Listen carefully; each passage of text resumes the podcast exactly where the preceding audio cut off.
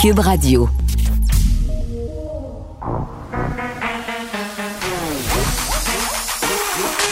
Elle a une opinion sur tous les sujets. Pour elle, toutes les questions peuvent être posées. Geneviève Peterson. Cube, Radio. Salut tout le monde, bienvenue à l'émission. Merci d'être là. On va passer deux heures et demie ensemble. Beaucoup de sujets. Évidemment, c'est la rentrée scolaire demain en ce qui me concerne. Et hier, j'ai assisté à une réunion de parents et je vais vous le dire tout de suite, moi, les réunions de parents, j'aille ça. Je trouve qu'on répète vraiment toujours la même affaire, 800 fois les mêmes affaires. On pourrait tout régler ça par courriel, mais là, j'ai envie de vous dire qu'au nombre de courriels que je reçois des écoles de mes enfants, j'étais peut-être un peu contente de régler ça hier en personne. Et moi, évidemment, euh, c'était pour mon fils de 5 ans qui fait son entrée à la maternelle. Et normalement, j'y serais pas allée à cette rencontre de parents-là. Là, je vais être honnête avec vous. Parce que, bon, mes deux filles sont passées par là. C'est une réunion pour nous expliquer le fonctionnement de l'école. Mais COVID oblige, je me suis dit, il faut absolument que je sois présente. Donc, je me pointe là hier et la professeure de mon fils dit Mon Dieu, je n'ai jamais vu autant de parents présents. Tous les parents étaient là finalement pour poser leurs questions. Nous ont expliqué le fonctionnement de l'école comme à l'habitude. Honnêtement, là, ça sera pas si compliqué que ça. Tu sais, je sais que j'ai eu beaucoup d'inquiétudes. Je me suis dit, est-ce que ça va rouler comme du monde? Euh, bon, mon enfant, évidemment, est âgé de moins de 10 ans, n'aura pas à porter de masque. Mais, euh, somme toute, ils sont assez bien organisés. Au niveau de la sécurité, là, je me dis, ça a l'air bien. Mais, par contre, pour ce qui est des directives de la santé publique, euh, de comment les choses vont se passer s'il y a des symptômes, euh, des activités, des sorties, là, c'est un peu le flou artistique. J'ai vraiment senti euh, que du côté des directions d'école et du côté des professeurs, on nageait en plein brouillard. Et d'ailleurs, il y a Vincent Marsal, le député de Québec solidaire, qui a interpellé le ministre Roberge ce matin en point de presse. On peut l'écouter. Moi, je suggérais au ministre Roberge de débrancher son disque de Bob Marley. Don't worry, be happy, ça va faire. C'est le bordel, cette rentrée-là. Moi, j'en ai quatre enfants à la maison, dans trois niveaux différents. On reçoit des messages des directeurs d'école le samedi matin qui nous disent qu'ils ne savent pas exactement comment ça va fonctionner. Là, le ministre nous dit Ah, ben on va lancer une grande campagne de recrutement de profs. Mieux vaut tard que jamais, dirais Bon, on va tout de suite se dire que Don't Worry, Be Happy, c'est pas Bob Marley, c'est Bobby McFerrin. Mais bon, on pardonne à M. Marsal pour ce lapsus. Mais quand même, euh, il met le doigt sur quelque chose d'important et sur une des inquiétudes euh, partagées par plusieurs parents d'enfants, euh, de nombreux enfants en fait. Parce que c'est sûr que si tu juste un enfant à une seule école, gérer tout ça, c'est pas la même chose que si tu en as trois à trois niveaux différents dans d'autres écoles. Puis je vous en ai déjà parlé, le, nombre de courriels que je reçois euh, de la part des directions d'école, des professeurs, euh, du service de garde. Une journée, là, j'ai arrêté de compter à 38 courriels des écoles. Je veux dire, juste lire ces courriels-là, c'est une job à temps plein. Puis pour vrai, là, je suis pas de mauvaise foi en ce moment. Là. Je les lis, ces courriels-là. Et je comprends qu'en ce moment, c'est la seule façon efficace de communiquer avec les parents, qu'on a sans cesse de la nouvelle information, qu'on a des trucs qui rentrent au compte-gouttes. Mais je vais pas retenir tout ça. Encore hier, un long message de l'école secondaire de ma fille pour la gestion de la cafétéria, ça va être un véritable tour de force de gérer les repas des étudiants parce qu'évidemment, on nous a dit cet été, ben écoutez, là, ça serait mieux que vos enfants aillent dîner à la maison. Ben, c'est pas possible pour la plupart des parents. Je veux dire, on n'est plus en 1922, là, le monde travaille, il n'y a plus une mère à la maison pour faire du ragoût sur l'heure du dîner. OK? Donc, il faut s'arranger, il faut que les enfants dînent à l'école. Que voulez-vous, c'est ça. Et là, ce sera euh, chacun son tour, chacun, chaque niveau devront présenter leur carte étudiante. Donc, très, très compliqué est très, très paniquant pour certains étudiants qui éprouvent déjà des problèmes d'anxiété, euh, des troubles d'apprentissage. Et vraiment, hier, j'ai senti les profs dépasser, non seulement sur comment les choses allaient se vivre euh, jour après jour, puis, puis, je le répète, le truc du masque, c'est vraiment pas là-dessus que je veux tabler. Là. Ça, a été bien intégré par les professeurs. Ils comprennent euh, les enfants aussi, comment ça va se passer. Mais vraiment, ce que j'ai senti, c'est qu'au niveau de la, santé, les directives, et advenant le cas d'un deuxième confinement, ben les profs, ils se sentent laissés à eux-mêmes. Les directions d'école n'ont pas de plan précis parce qu'ils n'ont pas l'information. Et hier, euh, ce qui était intéressant de constater, puis en même temps un peu alarmant, entre guillemets, c'est par rapport à ce deuxième confinement, justement, qui est possible. C'est une possibilité. On veut pas ça. Justement, on met tout ça en place pour ne pas avoir à se reconfiner. Mais pensez à des petits poutres là, de maternelle, euh, puis même à l'école de mes enfants, il y a une prémate, maternelle 4 ans. Prématernelle, donc maternelle, première année, deuxième année. L'enseignement à distance pour ces enfants-là, c'est un défi absolument impossible à relever. Ils ont à peu près cinq minutes d'attention soutenue. La gestion de classe devient éminemment compliquée. Donc, vraiment, euh, les professeurs se posent beaucoup de questions. Et bon, je vais faire une petite croche sur la, la mère Esplante parce que à l'école euh, de mon plus jeune, ils ont décidé de faire une rue piétonne face à l'école, c'est-à-dire la rue transversale qui est normalement le débarcadère des parents et le débarcadère surtout des autobus. Euh, ben eux à la ville, ils ont décidé de faire une rue piétonne avec ça, malgré la protestation malgré euh, que la direction de l'école a interpellé la ville à plusieurs reprises pour leur dire que ça n'avait pas de maudit bon sens, qu'on pouvait pas faire marcher des petits poux de maternelle, justement, euh, toute une rue enneigée parce que l'hiver, le déneigement est un enjeu. Ils nous ont raconté hier la bataille épique, justement, entre la ville de Montréal et l'école que fréquente mon fils. Euh, finalement, la ville a fait un compromis. On décidé de reculer deux blocs de béton pour que l'autobus puisse se stationner au bout de la rue. Mais ça fait quand même une centaine de mètres à des petits-enfants de 4-5 ans à marcher, des parents qui pourront pas aller porter leurs enfants en voiture. Puis là, je sais que vous allez me dire, là, Geneviève, tu fais une petite obsession sur la voiture, mais c'est parce que c'est pas tout le monde qui peut, hein, euh, se permettre d'aller porter son enfant à pied, de revenir chez soi pour ensuite prendre la voiture et se rendre au travail ou prendre le transport en commun. Et d'ailleurs, tantôt, Léa Sreliski sera là, notre collaboratrice, et elle, elle est comme moi, elle a trois enfants, et avec son chum, ils ont décidé de vendre leur voiture. Ils vivent à Montréal et ils sont capables de mener leur vie en utilisant les services de communauté. Et moi, j'ai bien hâte de l'entendre, euh, à savoir comment elle fait. Autre sujet, censure. Point d'interrogation. Le roman d'Agatha Christie, un roman éponyme, un des plus vendus au monde et des plus lus, Dix petits nègres, va être rebaptisé euh, c'est le petit-fils, en fait l'arrière-petit-fils d'Agatha Christie, James Pritchard, qui a pris cette décision-là. Ça s'appellera Ils étaient dix et évidemment tout ça arrive dans la foulée du Black Lives Matter et de la discussion qu'on a au niveau de la société sur le racisme, le racisme systémique. Et moi je vois ça et je me dis, je trouve que c'est une pente un peu savonneuse. C'est-à-dire, oui, il faut remettre en question peut-être euh, la place des personnes racisées dans les œuvres de fiction qu'on crée aujourd'hui. Je pense que c'est une réflexion qui est fondamentale. Qu'est-ce qu'on dit aussi quand on est un créateur et qu'on décide de prendre position avec une œuvre d'art, que ce soit un livre, une pièce de théâtre, un film?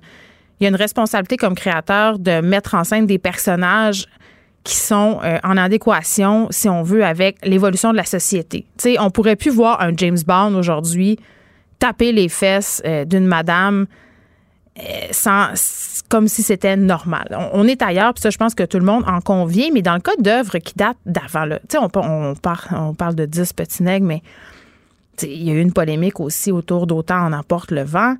Là, ça s'inscrit dans une époque. C'est ça qui en fait la pertinence. Alors qu'il y a des œuvres qui ont été faites au temps du colonialisme et qui mettent en scène une des aberrations de l'humanité, c'est-à-dire le racisme, l'esclavage.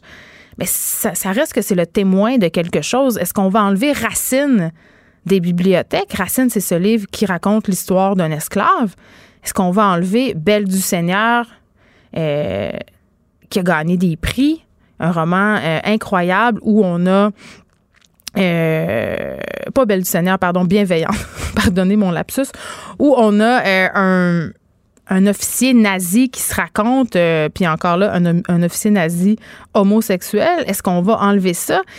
moi, comme artiste, là, et, même comme citoyenne, je trouve que si on peut plus dépeindre des méchants, si on peut plus avoir des personnages racistes, homophobes, sexistes, euh, ça veut dire que l'art va arrêter de questionner et de dénoncer parce que l'art, c'est une loupe. C'est une loupe sur le social, c'est une loupe sur les problèmes sociaux. Euh, c'est ça qui fait qu'on avance. Bon, dans le cas, puis je dis pas que c'est pas bien de se questionner. Là, vous savez, aux États-Unis, on a eu euh, toute une polémique autour euh, de Uncle Ben et la fameuse mélasse aussi où on avait une grand-mère euh, racisée. Uncle Ben aussi, on avait une espèce de serviteur noir. Ça, il y en a pas de problème. Qu'on dise, on sait, on efface ça, ça sera plus ça, qu'on change l'affaire. Moi, je pense que c'est bien. Je pense qu'on répond à une demande. Je pense que ça prouve qu'on est rendu ailleurs. Mais dans le cas d'un livre qui a été écrit à une certaine époque, je ne vois pas ce que le fait de changer son titre va amener au débat sur le racisme. Je pense qu'on a beaucoup d'autres pions euh, de, clous. On a d'autres clous sur lesquels on devrait taper avant ça, hein, euh, que changer le titre euh, d'un roman, ça change rien que 10 petits s'appelle 10 petits. Puis par ailleurs, c'est en lien direct avec ce qui se passe dans l'histoire. Donc, c'est un peu un coup d'épée dans l'eau. Geneviève Peterson. Restez connectés. Tout ce que vous avez manqué est disponible en balado sur l'application ou en ligne au cube.radio. Euh, écoute, je veux qu'on revienne euh, parce que c'est tombé un peu plus tôt cet avant-midi. Euh, Véronique Venn qui a été retrouvée avec son conjoint, elle était disparue depuis deux jours. Véronique Venn et Hugo Tousignan. bon, ça s'est passé évidemment à Shawinigan, en Mauricie. Ils sont sains et saufs euh, et vraiment, c'est une histoire rocambolesque qui a commencé samedi dernier. Hugo Tousignan avait menacé Véronique Venn avec un pistolet à plomb. Euh, il avait même tiré un coup, hein, par ailleurs, en direction euh, de sa voiture, avait atteint une fenêtre. cette femme-là, Véronique Venn, avait porté plainte contre son conjoint et s'était enfui à l'arrivée des policiers. Elle était allée se cacher chez sa mère. Mais lundi matin, euh, sa mère n'avait plus de nouvelles. Véronique ne donnait plus aucun signe de vie. Donc, donc ce qu'on comprend euh, à la lueur de ce qu'on apprend, c'est qu'il est parti avec elle et tout ça. Il l'a enlevé. Et là, ils ont été retrouvés et les deux euh, sont sains et saufs. Et je trouve que ça mettait bien la table sur la discussion qu'on va avoir aujourd'hui sur les juges qui haussent le ton face à la violence conjugale. Vraiment, là, de plus en plus, on a des juges qui sont cinglants envers les hommes euh, qui battent leurs femmes. Et vraiment, ça nous rappelle que les tribunaux ont, oui, un rôle à jouer, mais que la société est peut-être un peu en train de changer aussi. Moi, je pense que oui, Geneviève. Puis en ce qui a trait au cas euh, assez triste euh, qui est arrivé, euh, finalement, tant mieux si on a retrouvé tout le monde sain et sauf. Évidemment, on ne sait pas les accusations comme telles. on ne sait pas c'est que c'est quoi exactement là. Puis c'est toujours un peu complexe à comprendre pourquoi à un moment donné elle serait partie avec lui par menace, enlèvement. Il y a toutes des présomptions évidemment. Là, on ne sait pas exactement le détail mais oui, les juges haussent le ton et c'est tant mieux et bravo. Et je pense qu'il faut qu'ils s'investissent énormément sans laisser tomber la présomption d'innocence. Parce que comme juge, et, je le sais, on peut avoir un discours de juge, et moi, je peux avoir un autre discours euh, euh, dans ma maison privée. Mais, mais, mais sur le banc, comme juge, on doit évidemment avoir un discours assez correct, pas, pas, assez correct en droit, mais quand même empathique. Là. Il faut pas quand même se leurrer. Euh, il y a des cas et il y en a énormément. Ça s'est multiplié pendant plusieurs années. Les enfants, souvent, sont impliqués là-dedans. Des meurtres, des décès, etc. Trop de violence conjugale, trop de violence pour les enfants. Hmm. Et là, je pense qu'on a un roll-ball. Et puis, je pense que tout le monde, à force d'en parler, et Dieu merci que les médias sont là, Dieu merci qu'on fait beaucoup de publicité, que les, les maisons euh, pour héberger ces femmes-là euh, font beaucoup euh, d'interventions dans les médias parce que vraiment, c'est un problème majeur. La COVID n'a pas aidé, là. Avec les gens qui sont restés à l'intérieur dans un je sais pas combien et demi là, de pièces et dans les circonstances, peut-être que ça l'a exacerbé bien des gens et qu'il y a eu beaucoup de violence conjugale, peut-être même violence sur enfants. Alors oui, je suis contente que le, ton monte, sans toutefois, euh, comme je dis, laisser tomber les principes de droit, présomption d'innocence et, tout ça. Ça, je pense qu'on est tous d'accord là-dessus. Oui, puis dans le cas euh, d'Hugo Tousignan, c'est un homme qui avait de nombreux antécédents criminels, euh, avait des condamnations pour voie de fait, méfaits dans un contexte de violence conjugale. Donc j'imagine que comme juge, le Nicole, quand on a un récidiviste de la violence conjugale qui se pointe... on, est ailleurs. On est ailleurs et on est ailleurs dans deux temps. Alors oui, ok, on comprend que les accusations vont tomber, présomption d'innocence. Bon, ok, on comprend tout ça. Mais là, si s'il y a une demande de liberté provisoire, ben oui, il y a des principes. Et là, j'ai vu dernièrement qu'il y a des juges qui sévissent. D'ailleurs, dans les propos qu'on a on a lus dans le papier, hmm. euh, les juges sévissent en matière de parce qu'il y en a des principes en matière de libération provisoire ou de requête de cautionnement en attendant un procès.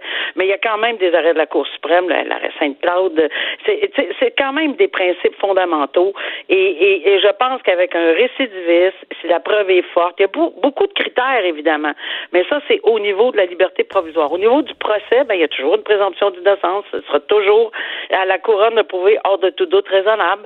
Et, euh, après ça, il y a une troisième étape qui est la sentence. Puis là, ben, si on a tout fait ça, en bout de ligne, on le trouve coupable, récidiviste, de violence conjugale, ben là, il faut clencher. Je, je regrette, là, mais il est temps qu'on clenche sur des sentences, et on s'en parlait depuis une semaine ou deux, je pense qu'il est temps qu'on clenche sur des sentences dissuasives.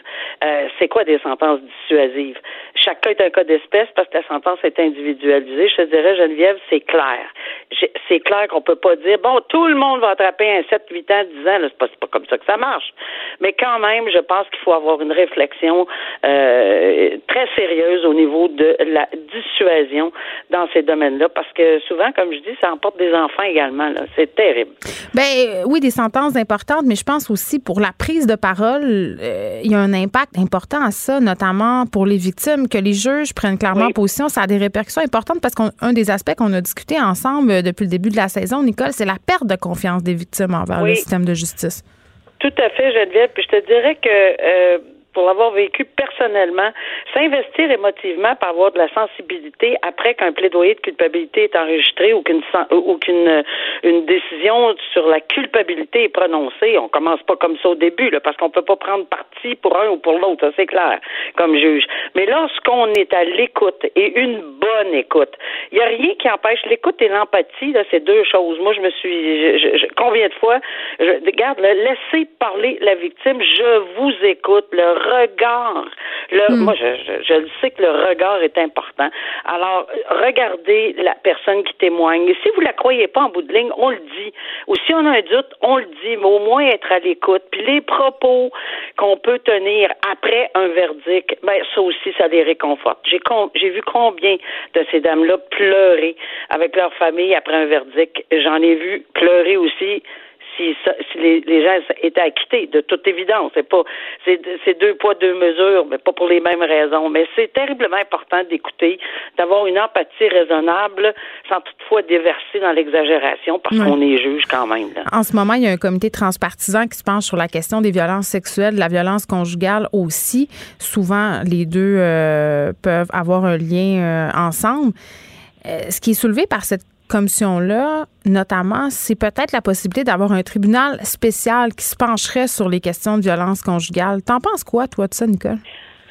Ben moi, au début, quand la question m'avait été posée en partant, tribunal spécial, je disais, oh mon Dieu, quel problème administratif, puis la loi sur les tribunaux, puis tout changé. Mais là, j'ai compris qu'on n'a plus le même le même discours. On parle d'un tribunal spécialisé en ce sens qu'il y aurait une division, peut-être. C'est pas une bâtisse, là. Ouais non, c'est ça. C'est pas on crée pas un autre tribunal parce que là, attendez-vous à ce que on soit pas vivant personne pour que c'est vraiment très très long là administrativement. Mais si on crée une division mm. où, on a des gens, des procureurs spécialisés, des juges spécialisés, des juges qui se concentrent là-dessus, mais il y a aussi le fait que dans un petit district, on peut pas toujours avoir le ou la même juge parce que là, ça va devenir un peu redondant. Et pour les avocats qui vont dire, ben non, on s'en va pas devant elle ou elle parce qu'on sait comment ils ligne ou elle ligne. Fait qu'il faut quand même peut-être peut-être une petite rotation ou quelque chose du genre, mais oui, une spécialisation, oui, une ouverture là-dessus, c'est excellent. Les policiers, tout, tout le système judiciaire axé sur le, le DPJ, c'est la même chose. On veut avoir évidemment des gens spécialisés, compétents. Euh, je dis pas qu'ils sont pas compétents là, mais c'est plus plus spécialisé. Tu sais, quand on se sent généraliste là, ben on peut être bon dans tout, mais pas bon dans rien nécessairement mm. particulièrement. Fait que c'est très intéressant. Il y, a, des juges qui sont spécialisés en matière fiscale. Il y en a d'autres qui sont spécialisés. Puis moi, ça, ça, me dépassait 20 000 par-dessus la tête. Mais il y en a d'autres qui sont plus spécialisé dans d'autres choses, le droit mm. municipal, etc. Mais pourquoi pas en matière de violence conjugale, en matière de, de, de violence sur les enfants, d'agression sexuelle? Oui, c'est un excellent projet. Moi, j'ai confiance en ce comité-là. J'ai vu ces quatre femmes-là. J'en connais de ces quatre femmes-là. Elles s'est déterminées pas à peu près ces, ces dames-là. Donc, on espère que ça va donner vraiment quelque chose. Oui, le comité qui est formé par Sonia Lebel, Christine Labrie, Hélène David euh, et euh, une autre députée dont le nom m'échappe et euh, qui va me revenir dans quelques... Oui, c'est ça, Véronique Yvon. on parlait des peines un petit peu plus tôt, là, quand on est juge et qu'on donne une peine, ça donne un peu le ton à la marche à suivre, l'espèce de... Où est-ce qu'on se situe comme société? on parle d'exploitation sexuelle. Il y a la commission qui a fini ses audiences publiques hier. D'ailleurs, on a parlé à Yann Lafrenière sur l'exploitation sexuelle des enfants. Les proxénètes, là, c'est quand même euh, bon, le nerf de la guerre, si on veut. Là, il y a un proxénète qui a fait vivre deux ans littéralement d'enfer à une jeune femme, euh, Nicole. Il la promenait partout au Canada euh, pour lui faire faire de la prostitution. Et cet homme-là a écopé hier de 40 mois d'incarcération, a été, bon, sévèrement critiqué pour avoir justement réduit cette femme-là, puis n'ayons pas peur des mots, à, de l'esclavage. C'était ah une esclave sexuelle. 40 mois. Encore une fois, encore une fois, Geneviève, je le sais. le mot clé, c'était une recommandation commune. Ici, là, Et, là, je vais faire une, encore une parenthèse. Une recommandation commune, c'est pas une, un. Il y en a qui a placé des deals, puis des, des, des on, on, des cachettes. C'est pas ça, là. Là, là, les prisons sont. Je dis pas que la sentence est correcte, pas correcte. Je sais pas, j'étais pas sur le cas. Mais je sais une chose, quand je vois recommandation commune, il y a des, il y a des lumières qui m'allument en disant, oups, la preuve était peut-être pas béton. Puis quand une preuve est pas béton ou qu'une personne ne veut plus témoigner de la victime, par exemple, alléguée, ou qu'elle a des pertes de mémoire incroyables, ou il y a plein d'autres raisons. Moi, je me souviens, on me disait, euh, Madame la, Couronne me disait, Madame la juge, on s'accommode du plaidoyer de culpabilité. Ça me prenait pas 24 heures pour comprendre que la preuve était probablement plus difficile à faire qu'on pense et que ça s'accommodait d'un plaidoyer de culpabilité. Ben c'est sûr mm. que si on en donne un peu, faut que la, la défense va en demander un peu. Donc, peut-être que si on avait demandé sept ans de prison, ben, on sera à la procès. Puis on sera à la procès, Geneviève, puis la jeune fille, pour des raisons X, puis on la comprend, là, est perturbée psychologiquement, puis il y a des pertes de mémoire au point où elle n'est pas capable de récapituler la situation puis d'en faire une preuve avec elle hors de tout doute raisonnable, ben il est acquitté. Mais ça, c'est. Je suis contente que tu parles de ces fameuses pertes de mémoire parce que souvent, euh, c'est ce qui est évoqué pour nuire, si on veut, à la crédibilité de la victime. Et souvent, il y a des, des causes qui capotent un peu à cause de ça. C'est discuté, ça, par le comité transpartisan dont on discutait tantôt, Nicole, euh, justement par rapport à ce, tribunal spécialisé parce que euh, les trous de mémoire, ça fait partie euh, des séquelles de l'agression sexuelle. Donc, ça vient avec le territoire. Là. Il faut que le, système de justice ça vient avec le territoire, Geneviève, mais il y a des pertes de mémoire qui sont euh, poussées par, par exemple, cette semaine, on a discuté d'un cas où il y avait du GHB, des, des, drogues, etc. On parle plus des pertes de mémoire juste normales. On parle accentuées par, par, par des drogues, la boisson, etc. Et là, quand il y a un flou à ce point-là. Non, je ne sais plus. Non, je le reconnais pas. Je suis pas sûre. Oui, je pense que oui. Euh, euh, non, je suis allée là. Je, je, sais, je l'ai vécu. C'est vraiment difficile. On a beau essayer de, de dire un instant, prenez votre temps, mademoiselle, prenez votre temps, madame. Expliquez-moi doucement, tranquillement, là, tranquillement. Poussez pas, madame. Là. il y a bien des méthodes, là. mais à un moment donné, là, euh, ça peut arriver que des pertes de mémoire pas à cause juste du temps, mais à cause de toutes les activités qui ont entouré cette, euh, cet esclavage. Parce que si ça a duré deux ans, on s'entend que peut-être qu'il y a quelque chose dans le cerveau, là, qu'avec toute la quantité de drogue, malheureusement, qui fait en sorte que c'est très difficile pour les enquêteurs, très difficile pour les policiers, hmm. très difficile pour la couronne, souvent d'en arriver à un but. Euh, c'est pas comme c'est blanc blanc, blanc, là, noir sur blanc. Ce proxénète-là s'est montré repentant, Nicole Gibault, en cours. Euh, il a parlé euh, de sa mère, de sa sœur. Euh, avait l'air d'avoir des regrets. Est-ce que les juges sont obligés de tenir compte de ces remords-là? Puis, parce qu'il y en avoir qui bullshit, là, on s'entend. euh, euh, le mot c'est pas peu en avoir, c'est il y en a beaucoup, euh, et, et, c'est, c'est probablement très régulier, mais on peut pas dire oh, je veux rien entendre de ça. Sauf que la, la phrase qui vient, c'est on est au niveau de la sentence, un peu trop tard, merci. Alors, on comprend que les remords, moi j'appelais ça des remords à la sentence. Ils sont comme accrochés à une sentence. Là, mm. là, quand on vient témoigner, là, ah, là, on est repentant, etc. Où était ce, ce ressentiment euh, en deux ans? Où était ce ressentiment quand la personne se plaignait, pleurait, saignait, ou etc. Tu sais, moi, euh, il faut se garder une petite gêne sur le remords. Mais oui, on indique remords. Pas ben, ben fort. C'est clair comme de l'eau de roche, là. Par contre, il y a des gens que j'ai vus, dès la première occasion, euh, n'a pas fait témoigner personne ou etc. Mais vraiment, là, c'est différentes personnes qui, mais en général, là, quand on est euh, un, criminel euh, de cette nature-là, puis qu'on n'a pas eu d'empathie puis de remords pendant toutes ces années-là, je parle pas une seule fois, là. On mm. fait un acte criminel une fois de proxénétisme, puis c'est encore trop, là. Mais, mais mais je pense que je pense que le remords vient un peu Il l'a trimballé euh, pendant deux ans, puis je trouve ça quand même. Euh, là, il va faire seulement 16 mois parce qu'évidemment, il y a eu de la détention préventive dans tout ça. Aura une probation de trois ans inscrit pendant dix ans au registre des délinquants sexuels, mais quand même, cette femme-là est marquée à vie. Nicole Gibault, merci. On te retrouve demain. Merci, Geneviève. Au revoir. Pour elle, une question sans réponse n'est pas une réponse. Geneviève Peterson. Cube Radio. On attend vraiment avec impatience, et c'est le cas de le dire, c'est un euphémisme de le dire, euh, le vaccin euh, qui va nous délivrer de la COVID-19 ou du moins nous immuniser contre. Euh, là, bon, on a tendance à penser, en tout cas, moi, naïvement, je pensais que, mettons, quand on a un vaccin, ou des vaccins qui vont devenir disponibles pour la COVID-19, dans ma tête à moi, je me disais, ben ça va être facile pour tout le monde d'y avoir accès. C'est un besoin primaire. Toute l'humanité en a besoin, mais c'est beaucoup plus compliqué que ça. Est-ce que le Canada est bien positionné pour la distribution d'un éventuel vaccin pour la COVID-19 quand on va mettre la main dessus? Marc-André Gagnon est là pour, pour nous en parler, spécialiste des politiques pharmaceutiques à l'Université de Carleton. Bonjour, Monsieur Gagnon. Bonjour, Mme Peterson. Écoutez, euh, ça peut sembler simple la course au vaccin, mais il faut savoir que ça peut devenir excessivement compliqué. C'est un jeu politique. Comment ça marche quand un pays comme le nôtre entre dans une course au vaccin? C'est quoi le processus? Bien, euh, la première chose aussi, ce qui est important, c'est faut que ce soit clair que le vaccin, ce ne sera pas un remède miracle. C'est pas on a un vaccin et la solution a été trouvée pour tout le monde. Ce qui risque de se passer, c'est qu'il y a déjà plusieurs vaccins qui sont dans les pipelines de recherche. Et les vaccins vont peut-être certains vont peut-être réduire la, propagation, en fait, euh, la, capacité de contagion, d'autres mm. vont réduire les symptômes. donc, on, pense à des vaccins qui vont peut-être réduire, disons, de 30% notre possibilité de se faire infecter. Donc, euh, on ne parle pas d'une solution miracle qui nous ramène à, une normalité. Euh, le problème qu'on a ici, c'est que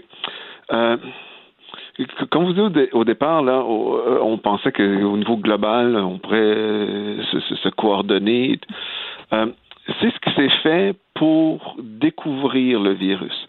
Donc, dès le départ, au niveau des chercheurs, on a fait appel à ce qu'on appelle la science ouverte, c'est-à-dire dans un partage, une collaboration, partage des données pour aider tout le monde à essayer de trouver le plus vite possible de c'est quoi le virus auquel on fait face. donc l'identifier génétiquement.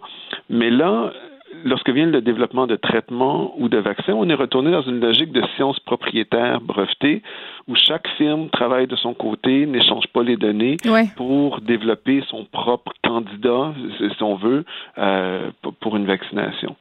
Euh, le problème qui vient avec ça, c'est que ben, on a plein de firmes. Là, en ce moment, il y a, il y a il y a huit vaccins qui sont testés en ce qu'on appelle en phase 3, c'est-à-dire pour euh, vérifier l'efficacité du produit. Mais c'est le, développer un vaccin, c'est long et compliqué. Produire un vaccin, les capacités manufacturières pour produire le vaccin mm. par la suite, c'est aussi long et compliqué. Donc là, si on a des candidats, on ne sait pas encore s'ils sont efficaces. Euh, c'est quand même une, bonne idée de dire ben écoutez, on va payer la firme pour qu'elle se mette à produire ce vaccin-là tout de suite. Comme ça, dès qu'on est, si on est assuré de son efficacité par la suite, ben déjà on aura un bon stock de, doses qu'on pourra distribuer. Donc ça, à la base, c'est intéressant qu'on fasse fonctionner la capacité de production, euh, même si on n'est pas certain euh, des résultats. Vous savez, euh, Monsieur Gagnon, de l'extérieur, là, on dirait qu'on est dans une espèce de logique au plus fort, la poche. D'un côté, on a des pays qui ont une démarche très, très agressive. Là, je pense entre autres aux États-Unis qui, dès le début de la pandémie, là, que ce soit pour le matériel médical, euh, se sont montrés, ou le vaccin, là, se sont montrés vraiment, vraiment proactifs. Euh, certains spécialistes prétendent que le Canada se fait trop discret. Ben, et, là, vous mettez le doigt sur le gros bobo actuellement. C'est-à-dire que, euh, avec en tête les États-Unis, il y a eu une espèce de, de, America First, un, nationalisme vaccinal. Dire, ben là, nous, on fait des ententes avec les firmes et on veut avoir 200 millions de doses avant tout le monde. Donc, on vous, on vous donne plus d'argent, mais on va avoir les 200 millions de premières doses. Le problème, c'est que, comme vous le disiez en entrée, c'est, le vaccin, c'est, un bien public global, si on veut. Et si on se met à développer euh, euh, un vaccin, ensuite la distribution devrait reposer sur les priorités en termes de santé publique globale. Euh, votre, capacité d'accéder rapidement à un vaccin devrait dépendre est-ce qu'on en a vraiment besoin et non pas dépendre de, la couleur de votre passeport, grosso modo? et, du fait que les États-Unis ont été les premiers à aller de l'avant, ben, ils ont mis en place ce jeu-là où tous les autres pays sont obligés de, de, faire des ententes avec les différentes compagnies. Et, mais là, on a un problème. C'est une, espèce de, pardonnez-moi, c'est une espèce de mise aux enchères euh, à proprement parler. Là. À un moment donné, euh, ce sont les riches qui vont remporter, ceux qui ont les meilleures relations avec ces pharmaceutiques-là. C'est fou, là, quand même. vous l'avez dit, c'est un bien commun, c'est un, un bien humanitaire. Ben, ben, et, tout à fait. Et, là, en fait, on, on, est en train de, au plus offrant pour pouvoir couper dans la file pour avoir un accès plus rapidement. Hmm. Euh, le problème, c'est que euh, le but, ça devrait pas être de euh, se mettre dans la file d'attente pour que la firme puisse nous produire la dose. Ce que les différents pays devraient faire, c'est euh, mettre à contribution leur propre capacité manufacturière de production vaccinale pour lorsque lorsqu'on aura un vaccin que l'on sait qui est efficace, qui est sécuritaire, ben là c'est tout le monde qui devrait se mettre à essayer de produire le plus possible de ce vaccin-là pour le rendre accessible le plus largement possible, le plus rapidement possible. Et ça, en ce moment, ce n'est pas la logique qu'on voit. C'est juste une logique de plus offrant pour mieux couper dans la file, mais on attend sagement que la firme produise pour nous le vaccin. Mais est-ce qu'on aurait la capacité au Canada de les fabriquer, ces doses-là, M. Gagnon? Ben, en fait, en, termes réels, on a des capacités de production vaccinale. On a même des capacités publiques avec le mm. Conseil national de recherche du Canada. Bon, le Canada, on avait beaucoup misé sur une collaboration avec la Chine. Pour, euh, il y a un vaccin qui se développait, qui arrivait en phase 3, ça semblait prometteur. Mais là, il y a eu des, un quiproquo avec la Chine euh, qui a refusé d'envoyer des échantillons. Et tout ce programme de recherche-là est, sur la glace en ce moment. On ne sait pas trop pourquoi. Euh, oui, parce qu'on avait passé une entente, le Canada, avec une grosse entreprise euh, chinoise, mais on n'a pas reçu les doses de la Chine. Puis justement, on soupçonne ces tensions diplomatiques-là d'être la raison pour laquelle ces échantillons-là ne se seront jamais rendus jusqu'à nous finalement. Exactement. Et, mais ça fait en sorte que le Conseil national de recherche du Canada, qui a une capacité de production vaccinale, ben cette capacité-là, qui est une capacité publique, pourrait être mise à contribution pour produire, dans ce cas-là, peut-être un autre vaccin. Euh, mais le, Canada, on a une espèce de, de, c'est parce qu'au niveau des ententes là, le Canada, on n'a pas signé autant d'ententes que les autres pays, puis là on tire un petit peu, on traîne de la patte. Mais ce type d'entente là, c'est pas nécessairement ce qu'il y a de mieux. On, a un, joker dans notre jeu de cartes qui, qui est intéressant.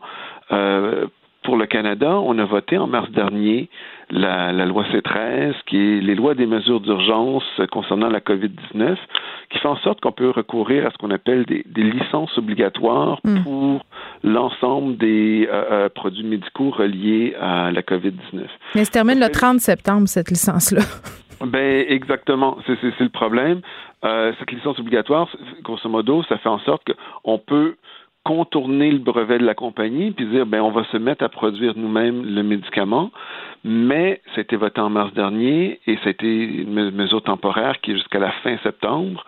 Euh, si on a un joker en ce moment, il faudrait le garder, il faudrait reconduire, prolonger euh, euh, la, possibilité de licence obligatoire pour, disons, environ un an.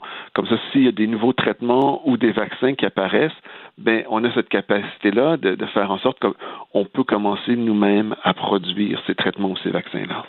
Là, bon, euh, quand les vaccins commenceront à être distribués aux différents pays et que le Canada aura droit à ces doses, est-ce qu'on aura assez pour vacciner tout le monde? Autrement dit, est-ce qu'on va assister à des situations où on a des gens euh, qui sont jugés importants ou certaines parties de la population qui vont se faire vacciner en premier? Je pense entre autres, par exemple, aux travailleurs essentiels des services de santé. Ben, en fait, c'est ce qui est souhaitable. C'est-à-dire que j'espère que la distribution au niveau national va être organisée en termes des priorités de santé publique. Euh, si on est dans une logique, euh, ben j'ai plus d'argent, donc je peux euh, accéder au vaccin. C'est pas une bonne façon de fonctionner. L'idée, c'est que si dans une population la santé au niveau de la population, c'est euh, versus la santé individuelle. Euh, euh, si on, prend en charge les personnes les plus vulnérables, les populations prioritaires, ben on est capable d'endiguer l'épidémie au niveau de l'ensemble de la population. C'est ce qu'on avait fait pour la H1N1, par exemple, femmes enceintes, enfants en premier, personnes âgées. Eh, ben, exactement. Et, cette logique-là serait importante à appliquer de la même façon.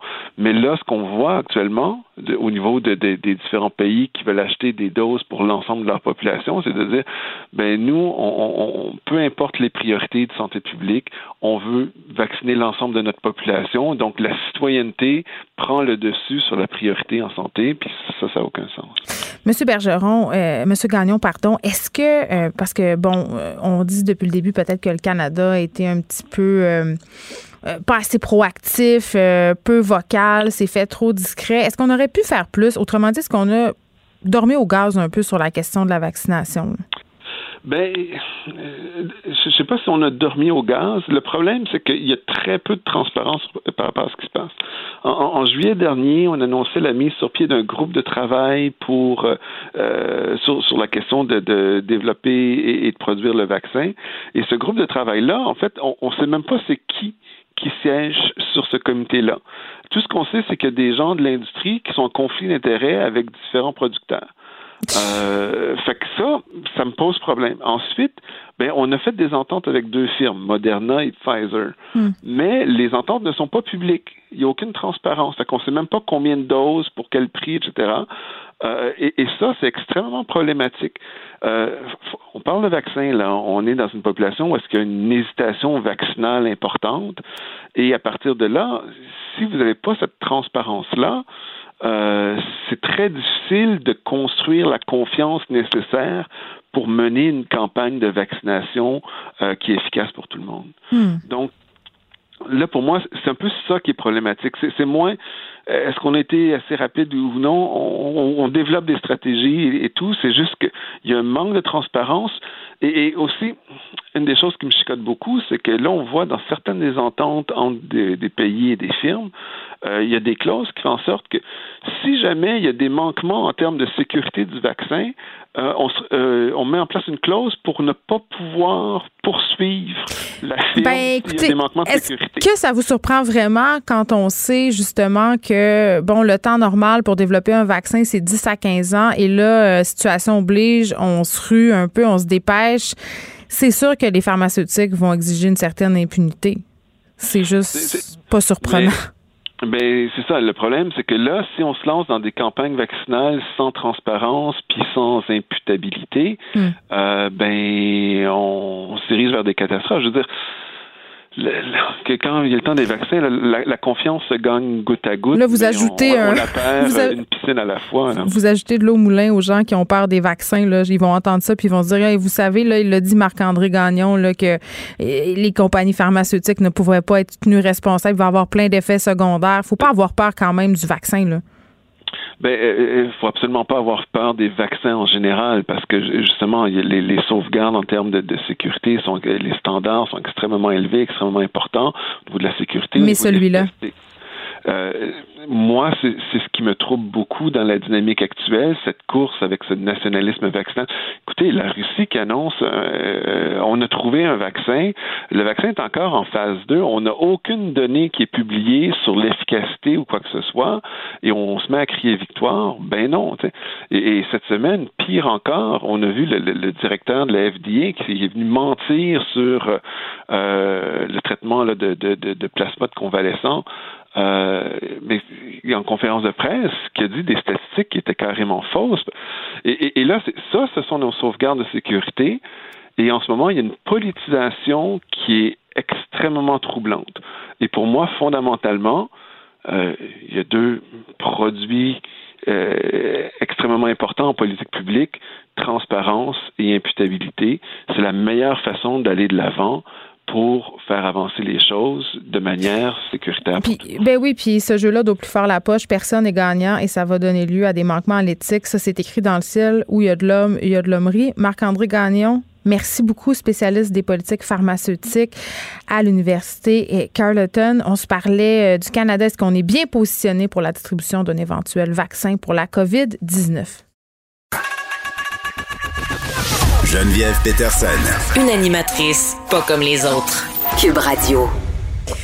Un café de Baie-Saint-Paul est la cible de complotistes qui allèguent que leur nouveau logo démontre euh, la participation de ce café dans une conspiration satanique pédophile. C'est pas une joke, là. Ça se passe vraiment. Euh, et on va parler tout de suite à un des copropriétaires de ce café-là qui s'appelle le Café des artistes qui doit défendre son nouveau logo euh, depuis mardi sur les médias sociaux. Il est vraiment la cible d'invectives de la part des complotistes. Monsieur Rodolphe Kerbouriou, bonjour. Oui, bonjour. Écoutez, euh, c'est une situation épouvantable, on va se le dire. Euh, on est en pandémie, la saison touristique euh, est molle, il y a du stress. et là, vous devez vous coltailler avec des gens qui pensent que vous faites partie d'un mouvement pédophile satanique. Oui, c'est un peu absurde. On se demande ce qui se passe. J'ai l'impression de vivre sur notre planète en ce moment. Euh, je vous dirais que nous, on a la chance de ne pas avoir une saison touristique molle, mais plutôt très, très achalandée. Dans Charlevoix, oui. Euh, dans Charlevoix. Euh, c'est déjà très compliqué parce qu'on est très achalandé, mais on n'a pas de personnel pour travailler. Euh, donc, euh, on est obligé de faire face euh, à ce manque cruel de personnel, mais user notre monde et nous-mêmes. On est obligé de fermer notre établissement deux jours semaine parce qu'on n'a personne pour travailler en pleine saison. Je sais pas si vous imaginez. Et puis là, j'ai ça qui m'arrive hier matin, quelqu'un, un mouvement qui se monte sur Facebook avec une association, un logo. écoutez, des logos qui représentent des triangles dans la vigne. vous tapez sur Internet il y en a 2000 qui vont sortir. parce que euh, c'est quoi votre logo euh, exactement là, pour que les gens puissent euh, se le figurer?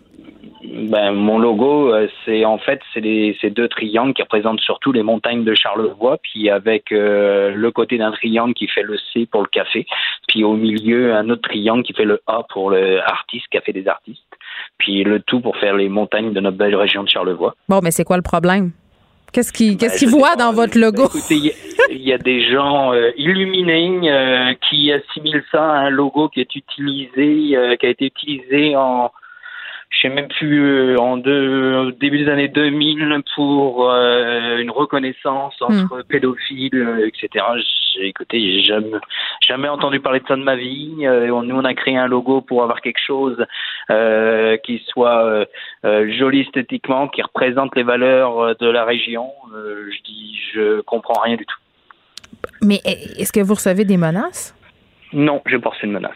Bon, c'est au moins ça. Non, non. Mais non, non. Puis écoutez, là, ça se passe sur Facebook à l'heure actuelle. Et puis moi, j'ai émis euh, une explication, une publication hier pour expliquer le pourquoi du comment, puis pourquoi a été fait ce logo. Euh, écoutez, et puis moi, je je m'arrête là. là. Qu'est-ce que vous voulez que je fasse? Je veux dire, moi, je veux pas continuer à nourrir des gens complètement fous euh, avec des, des qui, qui apportent des absurdités sur euh, un dit logo. Nous, on essaie juste de travailler. Là, je veux dire, on a on a ouvert notre commerce en plein milieu de la saison. Hmm. Puisque ça a été retardé à cause de la pandémie, on se trouve dans une situation où c'est déjà compliqué de travailler. On n'a pas besoin d'absurdités pareilles pour euh, pour terminer la saison. On est déjà bien usé là. Est-ce que vous allez changer votre logo? Bah, pour l'instant, je pense pas avoir le changé parce que le changer, c'est de donner raison à ces gens-là. Je veux dire, moi, mon, mon, logo, il a été fait pour pour euh, montrer les montagnes de Charlevoix, puis un C pour café, puis un A pour artiste, puis ça s'arrête là. Je veux dire, euh, je veux dire, euh, je vois pas pourquoi je changerais un logo que tout le monde aime parce qu'il est super sympa, hmm. puis que là d'un seul coup une bande d'immigrés m'attaque en disant qu'on est qu'on a un logo associé et qu'on est des pédophiles. Je, je, le, le, monde marche sur la tête là. Je sais pas ce qui se passe depuis le confinement et la Covid là. Le monde marche sur la tête là. Hmm. Écoutez, euh, on va vous souhaiter bonne chance et que ça passe, là, qui vous lâche un peu. On va vous souhaiter malgré tout une, belle fin de saison touristique parce que ça se prolonge quand même du côté de Charlevoix. Ben, c'est sûr que nous, du côté de Charlevoix, euh, on espère que la saison va se prolonger avec les couleurs d'automne arrivent, etc. Puis, euh, puis, puis moi, ce que je demande juste, là, c'est que on nous laisse tranquille pour faire notre travail, pour faire travailler les gens, et puis qu'on puisse terminer notre saison correctement, là. Très bien, Rodolphe Kerbouriou, copropriétaire du Café des artistes à Baie-Saint-Paul. Merci euh, de nous avoir parlé. Je sais que vous êtes sollicité de toutes parts. C'est gentil de votre part de nous avoir accordé cette entrevue. Eh, bon, tout ça part euh, évidemment des internets. Hein, on vient de le dire. C'est sur Twitter. C'est le message d'une madame qui s'appelle Sylvie. Un hasard. On ne sait pas. Euh, c'est ce message-là qui semble avoir mis le feu au poudre lundi soir concernant le Café des artistes dans Charlevoix. Mais ce qui est intéressant de souligner dans le message euh, Twitter, c'est qu'on fait référence à une espèce de théorie du complot qui est très, très populaire, en guillemets, et qui s'appelle le Pizzagate. Et là, euh, si vous n'êtes pas comme moi, euh, familier avec les théories du complot, ça se peut que vous ayez jamais entendu parler de ça. Moi, euh, je dois avouer là, que jusqu'avant le confinement, puis toutes les théories sur les anti-vaccins et tout ça, le Pizzagate, c'était pas quelque chose qui était familier. Donc, je me suis dit, pourquoi pas démystifier tout ça? Alexandre Moranville-Ouellette, notre collaborateur, est ici. Alexandre? Allô? Allô? C'est comme ma pire peur au monde, qu'il y ait des gens qui commencent à virer fou puis à sauter là-dessus ici. Puis là, on a presque un mini Pizzagate dans ben Charlevoix. on n'a pas que se passe-t-il? On n'a pas un mini Pizzagate parce que, expliquons aux gens qu'est-ce que le Pizzagate parce que ça, ça ressemble drôlement. On a un restaurant accusé de faire partie d'une secte pédophile. Mais accuser des gens puis des établissements, des hauts responsables de pédophilie, c'est tout ce qui est relié avec principalement la théorie du complot, dont on entend le nom maintenant partout, euh, heureusement ou malheureusement, parce que ça donne de la, de la, publicité à cette théorie-là qui est complètement farfelue, je le dis d'emblée, et complètement fausse, celle qui est reliée avec QAnon ou Quanon, dit par certaines personnes, qui est une espèce de théorie du complot sur lequel, je résume rapidement, il y a une espèce d'ordre mondial mondial, sataniste, pédophile, criminel, euh, criminaux pédophiles, qui fait des sacrifices d'enfants ben, pour boire leur sang euh, dans une certaine composante qui permettrait de vivre plus longtemps, avoir la vie éternelle. c'est comme un Rosemary Baby, mais ah, version pizzeria. De quoi complètement cinglé.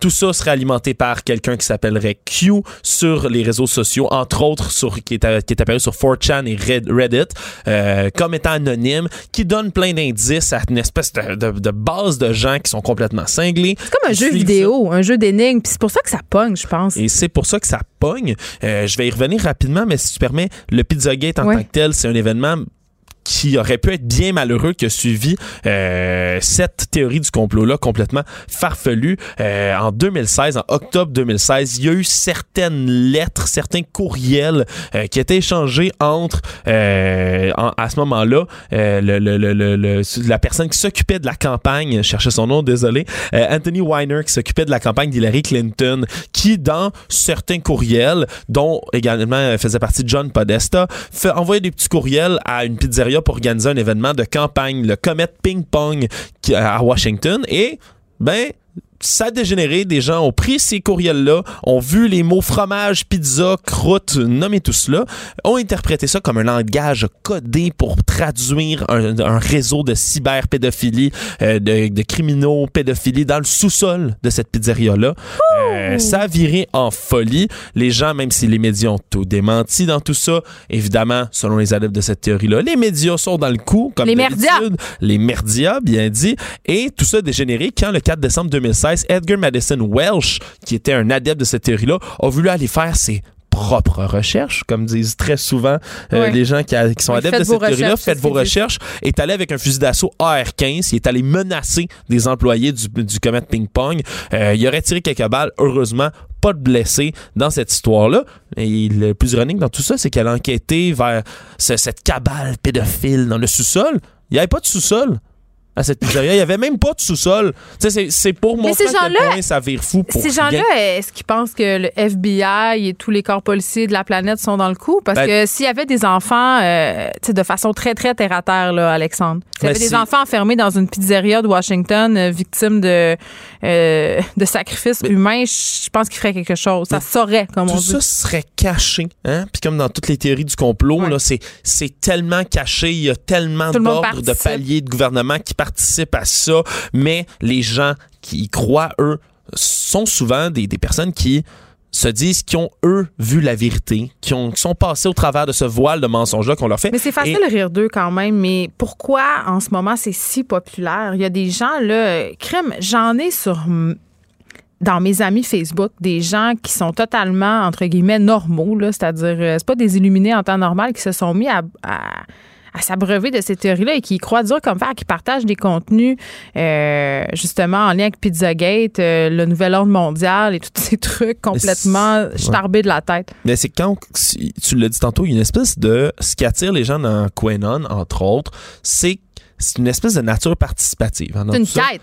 C'est comme une quête. C'est comme une chasse au trésor. C'est le livre dont vous êtes le héros des théories du complot. C'est un mist de la. Ben, absolument, parce que comme Q, cette entité mystérieuse qui, personne par ailleurs, qui, personne ne sait c'est qui, et c'est souvent différent Q.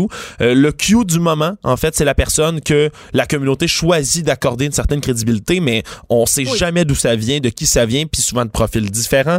Euh, puis à ce moment-là, les gens participent parce que tout ce que cette entité-là mystérieuse laisse, ce sont des indices.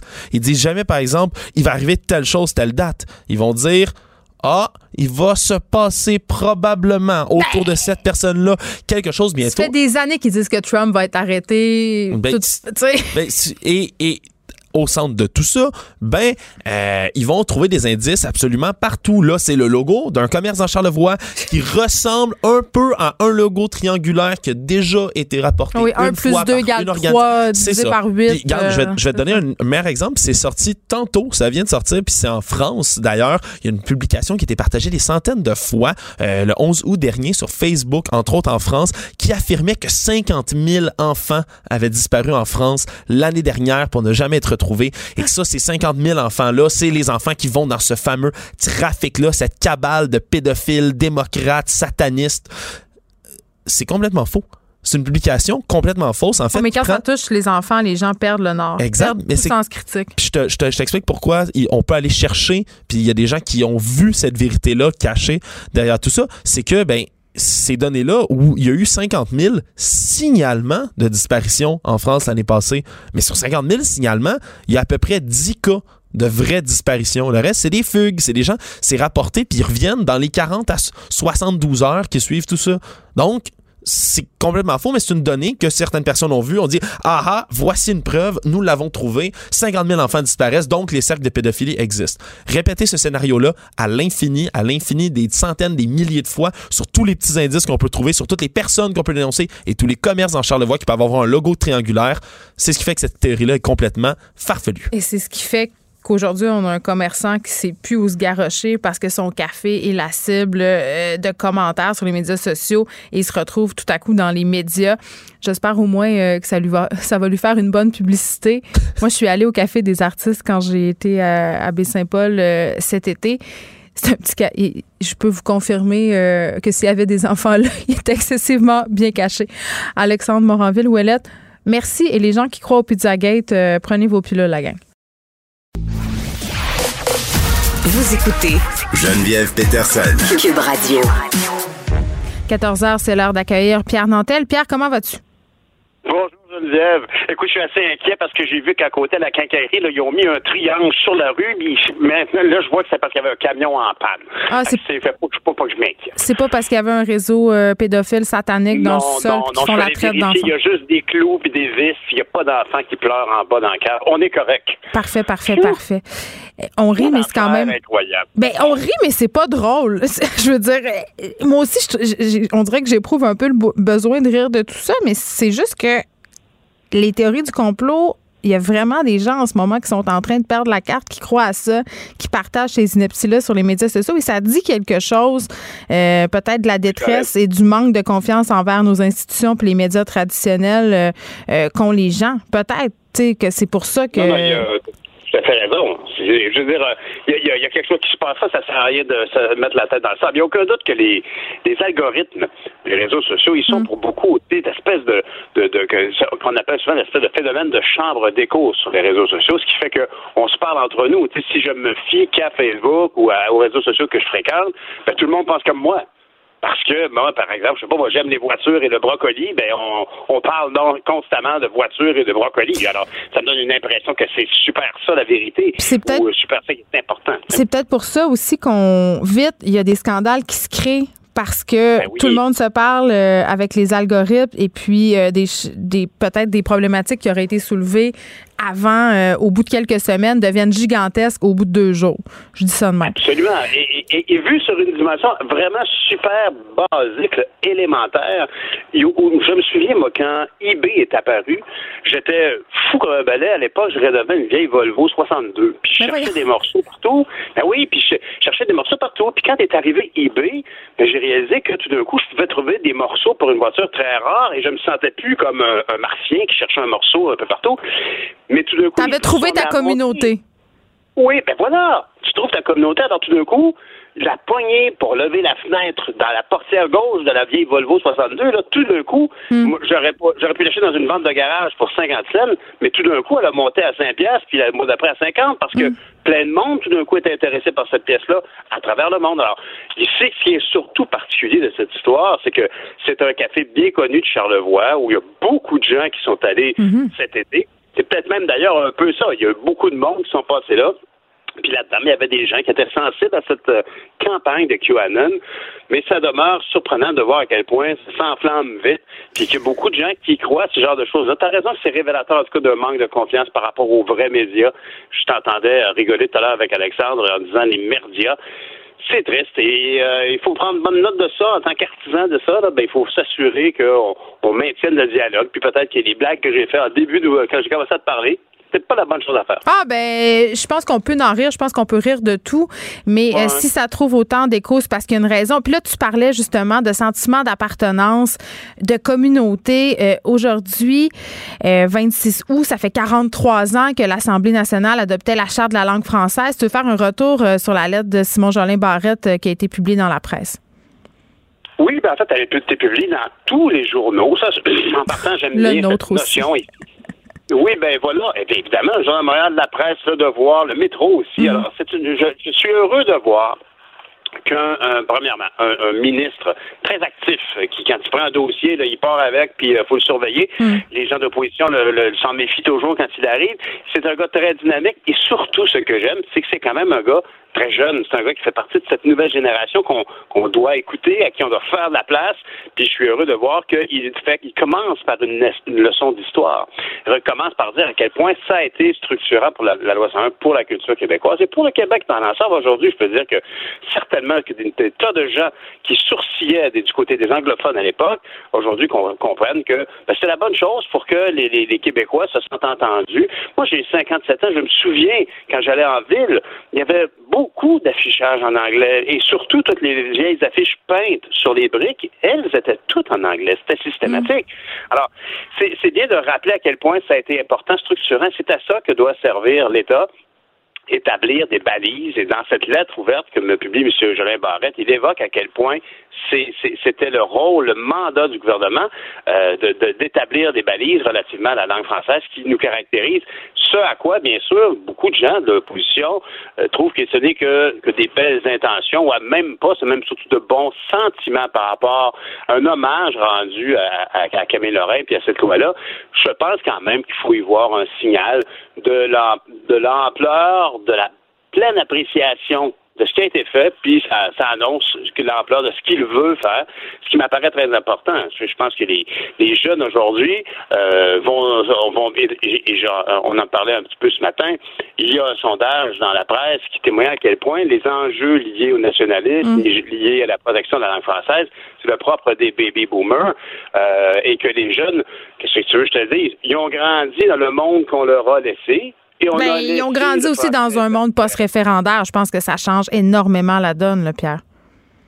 Ben absolument, tu as tout à fait raison. Il y avait comme une déprime à ce sujet-là. Mhm. Euh, et, et, pour, et pour eux, c'est pas. En tout cas, je pense que c'est pas. Moi, j'ai souvent dit que cette génération-là, c'est le, le c'est la plus, le plus beau cru de la population québécoise. C'est des gens qui ont justement grandi avec euh, une, société qui a compris que, faute de faire le pays, il va falloir se doter de meilleures, de meilleures instructions, il va falloir se donner de, de meilleures valeurs, il va falloir regarder, par exemple, l'exemple qu'incarne de la série Passe-Partout de l'époque, qui a donné justement ce sentiment très fort d'identité, pas un très fort sentiment d'implication puis de militantisme. Hmm. Sauf que ces jeunes-là, les gens, ben, les jeunes, je veux dire, je t'inclus, là, je veux dire, les, les, les, l'autre groupe qui a suivi après les bébés, les enfants des baby boomers, sont des gens qui ont une pleine confiance en eux. Ils ne sont pas nés pour un petit pain, ces gens-là.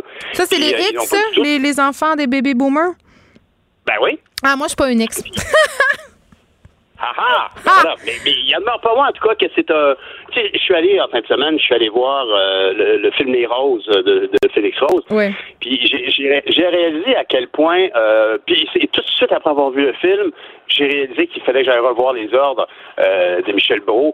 Puis je pense qu'on a intérêt à ce que, par exemple, des gens comme Simon Jolin Barrette évoquent justement l'importance de certains jalons de notre histoire, puis de notre législation, qui a protégé, qui a fait qu'on n'est pas, on n'est pas dans le folklore francophone au Québec, on vit en français. Ben, il faut peut-être rappeler comment on est arrivé là. Puis pour beaucoup de jeunes, ils n'ont pas du tout cette notion. Ils ne comprennent pas que des gens s'irritent, par exemple, que Valérie Plante décide de publier sa bande dessinée en anglais aussi. Nous, ici, pour, pour moi aussi, je fais je sourcille. Je ne dis pas que ça me mérite à mort, mais moi aussi, je sourcille un peu quand même. La signature francophone de Montréal et la mairesse, bon. Mais, en même temps, Montréal est une ville bilingue, Pierre. Là. Je pense pas que ça soit très. Écoute, je suis curieuse de t'entendre. La semaine dernière, j'ai reçu Toula Drimonis, qui est une journaliste anglophone qui publie dans plusieurs euh, euh, médias anglophones. Elle a fait un texte dans Cult euh, Montréal où ce qu'elle dit essentiellement, c'est que par rapport à la survivance du français ou la pérennité du français au Québec et à Montréal en particulier, parce que c'est un débat quand même, somme toute, assez montréalais, là, le français menacé, euh, souligne que l'axe du débat a peut-être un peu changé. C'est-à-dire que peut-être qu'on s'y prend pas de la bonne façon pour protéger euh, le français euh, que de toujours l'opposer à l'anglais. Tu sais, cette espèce de vieille querelle, elle a même, elle a même dit que c'était un peu dépassé, justement, que c'était une chicane de baby boomer. Je dis pas que c'est ce que je pense, mais je suis curieuse de t'entendre, moi, à ce sujet-là. Mais c'est sûr que moi, j'ai considéré qu'un des changements, une des périodes charnières dans la, société du Québec, c'est en 2012 lorsqu'il y a eu les carrés rouges. Mm. Et, ces gens-là qui marchaient dans la rue disaient à, leurs parents, écoutez, vous autres, vous êtes endormis, là, vous avez oublié, vous avez tout comme transmis votre, vos beaux principes, mais mm. vous, vous, vous êtes endormis. Puis vous, ce qui vous intéresse, c'est d'aller au Costco, puis d'aller acheter une bouteille de capre, vous en avoir pour quatre ans. Alors, la vérité, c'est que les baby boomers ont effectivement un peu lâché, se sont désillusionnés, puis en bout de ligne, ben, ont lâché la serviette. Puis aujourd'hui, quand on constate les, conséquences d'avoir lâché la serviette, on se fâche. Ben, on n'a pas, besoin, de regarder très loin. Euh, j'en parlais ce matin avec Sophie Durocher. Comment imaginer que bon, on demande à des grandes entreprises, des grandes bannières euh, qui ont des noms en anglais, comme mettons Gap, mais maintenant c'est marqué en dessous euh, vêtements. Mm. Euh, c'est la même chose pour un paquet. Le descriptif doit être en français. Mais Guy Nantel, dans ses propositions pour le PQ, dit qu'on devrait les taxer ces entreprises-là qui, ont qui choisissent de garder leurs noms anglophones. Évidemment, on fait, on n'inclurait pas là-dedans les prénoms, les noms, là, mais c'est une idée qui avance. Ben, ben, c'est simplement, tu vois, je pense qu'il y a comme deux niveaux de réaction. En général, à avoir d'ailleurs de l'actualité, mais surtout lorsque ça a rapport à des enjeux qui sont sous-jacents. Par exemple, ici, la langue française, ben, je pense que il faut, euh, il faut faire, il faut pas être trop à avoir une réaction allergique à une situation euh, qui, nous frappe comme celle-là, par exemple, de dire que c'est ça que moi, quand je passe sur Ontario puis que je vois un magasin de hamburgers, c'est marqué Burgers and Fries, comme si c'était le nom d'un concept. Euh, ben, voyons donc, ça n'a aucun sens. Et il n'y a pas de descriptif en français. Mais ceci dit, ça, c'est le symptôme, c'est l'effet d'un relâchement que nous avons, qu'on a, qu'on a laissé aller. Et, et, c'est très clair pour moi que quand, par exemple, les, les, les baby boomers disent, ah, vous ne s'intéresse plus, ça fait quand même 25 euh, ans que tu vas au Costco, puis c'est écrit en dessous wholesale, puis t'as jamais rien dit à ton gérant de magasin. C'est pas possible. Je veux dire, quand on demande à ce que le descriptif soit en français, ben dans le cas de Costco, le fait que le descriptif soit en anglais, c'est pire. Là. non seulement ils l'ont pas traduit, ils ont un descriptif en anglais. Alors, mais on, ferme les yeux là-dessus, puis après ça, on s'insurge que les jeunes ne trouvent pas ça aussi important. La vérité, ici, c'est que, comme le dit Simon Jolin Barrette, le, le français, c'est pas un problème, c'est une force. Puis la vérité, c'est qu'on a bâti notre distinction. Comment ça se fait que nos artistes sont si créatifs? Comment ça se fait qu'on a reconnu hmm la créativité de nos artistes, ben c'est parce qu'ils ont un terreau précis où ils ont pu s'exprimer avec euh, une, une, distinction à défendre. C'est, je veux dire, si Marie-Mé aujourd'hui euh, a eu une si belle carrière, ben c'est entre autres parce qu'on avait Star Academy qui l'a propulsé. Puis pourquoi notre Star Academy qui l'a propulsé? Parce que la législation demandait aux télédiffuseurs d'avoir du contenu original fait en français. Alors, c'est pas ici il s'agit que les gens, d'ailleurs, le Parti québécois est en plein débat actuellement. Moi, c'est sûr que quand tu me dis que Guy Nantel arrive avec une proposition pour dire que Best Buy, parce que ça devrait être meilleur achat, Best Buy devrait payer un point d'impôt de plus. Je, trouve, je pense qu'il n'y a pas un jeune contemporain qui, qui, pas ça et qui fait comme, voyons donc, c'est bien niaiseux. Hmm. C'est pour n'importe quel jeune moderne, c'est comme, Certainement, ça sera au cœur des discussions euh, ce soir euh, lors du premier débat à la course à la chefferie du Parti québécois. Pierre Nantel, merci. Merci Geneviève, à demain. On t'écoute demain euh, de 6 à 8. Le, commentaire de Varda Etienne, une vision pas comme les autres. Varda qui nous parle de la sexualité des personnes vivant avec un handicap aujourd'hui. Bonjour Varda. Bonjour Geneviève. Écoute, sexualité, euh, personnes vivant en situation de handicap, on dirait que c'est deux choses qui vont pas ensemble. Ben, écoute, moi, c'est ce que je Et j'ai lu un article dans la presse qui m'a fait sourire. J'ai trouvé très touchant parce que c'est l'histoire d'un homme qui lui euh, témoigne de sa vie sexuelle. Il est handicapé des aisselles jusqu'au bas du corps, donc jusqu'aux orteils. Il a été en couple à deux reprises à chaque fois, durant sept ans, je dirais, écoute, il y, a des gens, moi je suis pas capable de toffer tout ça, j'exagère à peine, mais euh, et ce qu'il expliquait, c'est que malgré son handicap, c'est un grand handicap parce qu'on parle quand même, je veux dire, quand tu es complètement paralysé, hmm. il, est, il est en mesure d'avoir une vie sexuelle épanouie. Sa conjointe n'est pas du tout euh, handicapée et ce qu'il ce qu'il expliquait, c'est que on peut avoir une sexualité épanouie sans qu'il y ait nécessairement une pénétration. Donc il y a toutes sortes, mais ça, et ça je t'apprends rien, Geneviève, j'imagine, et aux auditeurs non plus, c'est qu'on peut se procurer du plaisir sans qu'il y ait une relation sexuelle complète. Et ça m'a amené à. Je, me souviens, il y avait une émission en 2016 dont a fait partie Jeannette Bertrand. Et euh, parallèlement à ça, on parlait de l'association APAS. Alors, l'association APAS, c'est pour la promotion de l'accompagnement sexuel. Parce que pour tous ceux et celles qui vivent avec un handicap, qui n'ont pas de conjoint ou de conjointe dans leur vie, puis que, tu sais, à un moment donné, ça tente plus, là, de te faire plaisir toi-même, parce que toi aussi, c'est pas parce que tu es handicapé que tu pas besoin d'être touché, de t'as pas, pas envie, tu as des besoins d'intimité comme tout le monde, tu as des besoins sexuels, tu as des besoins de sensualité. Est-ce que ceux qui, euh, ceux qui font de l'accompagnement sexuel est-ce que c'est un truc qui devrait être considéré légal ou non? Il y a certains pays, comme au Danemark, par exemple, euh, en Suisse, en Allemagne, il y a aussi certains euh, États américains qui l'acceptent, ou, c'est permis plutôt. Moi, je crois, et j'aimerais avoir ton avis là-dessus, Geneviève, je pense que oui, ça devrait être toléré, oui, ça devrait être accepté, oui, ça devrait être suggéré, on devrait même faire la promotion de ça. C'est pas parce que euh, tu as un handicap que tu n'as pas le droit de t'envoyer en l'air. C'est pas parce que tu as un handicap que tu n'as pas le droit d'avoir d'orgasme. Et je reviens à Jeannette Bertrand parce que dans cette émission-là, dans ce débat qui était en 2016, elle était un peu en désaccord avec ça en disant que, bon, lorsque c'est payant, ça devient la prostitution. Et, et, je sais, Jeannette Bertrand, ce qui me fatigue, c'est l'argent. Oui, les personnes ont le droit au toucher, mais est-ce que l'orgasme est un besoin fondamental? Euh, Jeannette, euh, oui. Je veux dire, la majorité des gens, ben, non, mais Geneviève, je veux dire, semble que quand tu baises, OK.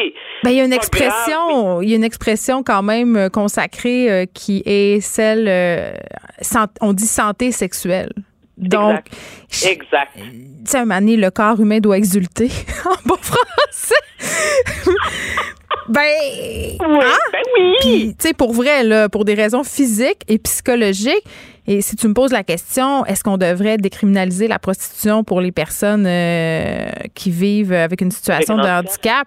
Oui. La réponse, ben, je veux dire, plus, moi, de façon plus vaste, je trouve qu'on devrait la décriminaliser tout court, mais ça, c'est un autre sujet. Mais j'avais vu un super beau reportage, Varda, euh, il y a quelques années, et le nom m'échappe, c'est malheureux, mais c'était euh, carrément là-dessus sur des personnes vivant avec un handicap qui faisaient appel au service de travail du sexe. Oui, avec des Français. Je pense que c'était à Télé-Québec. Ah, c'était peut-être les francs-tireurs, t'as raison et on avait un fils euh, qui vivait avec sa mère et sa mère euh, l'aidait, ou je pense que c'était peut-être une infirmière, allait les aider à se placer. Euh, dans son cas, c'était pas une travailleuse du sexe, c'était sa blonde, mais tu, tu disais quand même mon Dieu, de la part de cette mère-là, c'est une ouverture absolument incroyable. Un, d'accepter que son fils ait une sexualité carrément ouvertement, là, c'est-à-dire elle y prenait une part active, elle l'aidait à organiser sa, rencontre, ses rendez-vous, allant même jusqu'à le placer.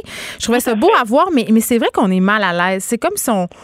C'est comme ben si c'est quelque chose auquel on veut pas penser parce que dans la au niveau social, la représentation qu'on a de la sexualité, elle est très parfaite. Hein, ça, on peut pas se le cacher. Là. Ben oui, et tu vois, tu as fait, euh, c'est vrai, je me souvenais de cette émission-là, c'est effectivement franc-tireur, mais il y avait aussi, tu te souviens, euh, dans l'épisode, pas dans l'épisode, mais dans l'émission Les Beaux Malaises, lorsque Martin Matt euh, nous présente son frère qui, lui, vit avec un, un, handicap physique et lui aussi, il va se taper, il va se taper une, une, une chaude après-midi dans un, dans un motel avec, avec une travailleuse du sexe, et je me disais, c'est ça, c'est ça, t'as mis, mis le doigt dessus, Geneviève, c'est qu'on éprouve un malaise. En tout cas, moi, j'ai longtemps éprouvé un malaise, puis je me suis, tu sais, j'ai comme honte de le dire, tu sais, que je me que j'avais un malaise parce que je me dis, c'est vrai que la sexualité n'est pas seulement pour les gens qui sont en parfaite condition physique avec un gabarit particulier.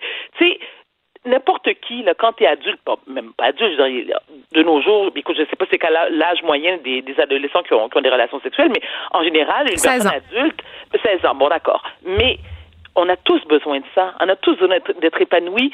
Et, et, je me dis qu'en tant que société, euh, c'est important de respecter les besoins de chacun. Et justement, si c'est un besoin pour moi, pour toi, Geneviève, qui ne sommes pas des personnes handicapées, ben, ah, moi, c'est un grand besoin, je te le confirme. Ben, moi aussi. Mais voilà, voyez, mais je ne pas ça, on pourrait en parler. Mais, mais ça pour te dire que je pense que oui, je pense qu'effectivement, euh, ces gens-là, euh, comme n'importe qui de cette euh, qui, font part qui font partie de notre société ont ce droit-là, ont des besoins eux aussi à assouvir, et puis euh, que tout le monde s'envoie à l'air et prenne son pied. Est-ce qu'on pourrait avoir la même discussion avec la sexualité des vieux? Parce que. Écoute, Geneviève, j'en ai parlé. Arrête. Oh mon Dieu. Parce que, oui, moi, oh. j'ai rencontré quelqu'un euh, qui faisait du bénévolat dans, dans un, une résidence pour personnes âgées. Et là, je précise tout de suite que l'anecdote suivante se déroule pré-COVID. OK? Donc, euh, capotez pas, la gang. Là. Il me racontait que c'était un véritable meat market. Il m'expliquait que les petites madames, parce que lui était plus jeune, lui faisaient des commentaires grivois, euh, les invitations et que ça s'envoyait en l'air dans les chambres en petit vieux. Et, et il me disait ça, puis j'étais à la fois réjouie et aussi très mal à l'aise.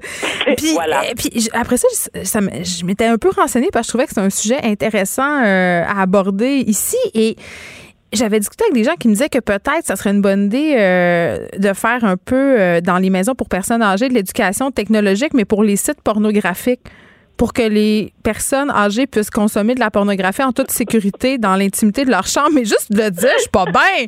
Juste de le dire, là, vous me voyez pas, mais je suis rouge jusqu'aux ouïes. Non, mais attends, Geneviève, à un moment donné, si tu me permets rapidement, j'ai une discussion avec une de mes grandes tantes qui avait peut-être à l'époque 82 ou 83 ans, qui était en couple avec moi, avec mon oncle depuis genre 80 euh, ans qui est ensemble. Et je lui ai posé la question, je lui ai dit, oui, mais tante est-elle, est-ce que tu t'envoies encore en l'air? Écoute, elle m'a fustigé du regard, puis elle me dit, tellement, c'est tellement bon, j'ai tellement de fun, je me suis dit, ben, ben oui, ça se peut. Puis, tu sais, l'image, c'est un peu comme penser à nos parents. moi, je, je veux pas savoir, là, je, tu clairement, là, mais je, je, non, je, euh, non, je, je veux juste pas voir ma mère avec mon père, qu'ils sont divorcés anyway, mais... ça sera encore plus bizarre. non, non, non, non, puis, tu sais, je me dis, imagine, moi, j'ai 48 ans. Tu sais, Geneviève, clairement, je m'en vais encore en l'air à mon âge, puis j'espère encore pour les 50 prochaines années euh, à, venir. Mais j'ai beaucoup de difficultés à m'imaginer à 80 ans, tu sais, faire comme... Hmm, je, non. Mais je reviens encore à cette idée du corps parfait. Ce matin, j'ai fait des stories ben sur Instagram parce que je suis un compte d'une femme américaine euh, qui donne un peu dans le body positive. C'est une espèce de euh, d'entraîneur ou je ne sais trop qui montrait, en fait, elle avait fait un montage photo où on la voit dans deux positions, où une où elle est fichtrement bien foutue et l'autre où on voit des, tu sais, comme ses défauts. Et elle disait euh, souvent que des personnes qui la suivaient montraient ces photos à leur chum, puis leur chum ne croyait pas que c'était le vrai corps de la fille. Puis je trouvais que ça mettait le doigt sur quelque chose d'intéressant, à quel point on est super conscient de nos corps quand on a des relations sexuelles, ah, euh, de la position, puis de quoi on va là. Puis je me dis, mon Dieu, tu sais, pour rebondir sur ce que tu dis, à 80 ans, peut-être que ça va me tenter encore de baiser, mais peut-être que je serai pas game. tu comprends-tu? Avec mes, avec mes totons en bas des genoux, en je suis pas sûre. En queue de castor. C'est ça. Tu peux fermer les lumières, mais. En régie, elle me fait signe que oui.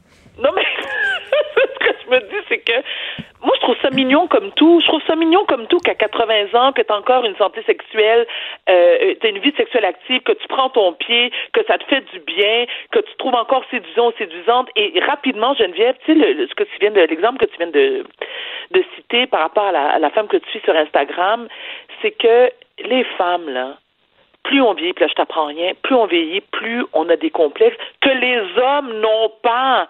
Je veux dire, tu sais, nous, hmm. arrivé à un certain âge, il faut, faut tamiser les lumières, à la limite les fermer. Puis on prend pas telle position parce que justement, on a des queues de castor au lieu d'être, des seins sont plus fermes comme qu'on avait 20 ans. Puis là, la cellulite.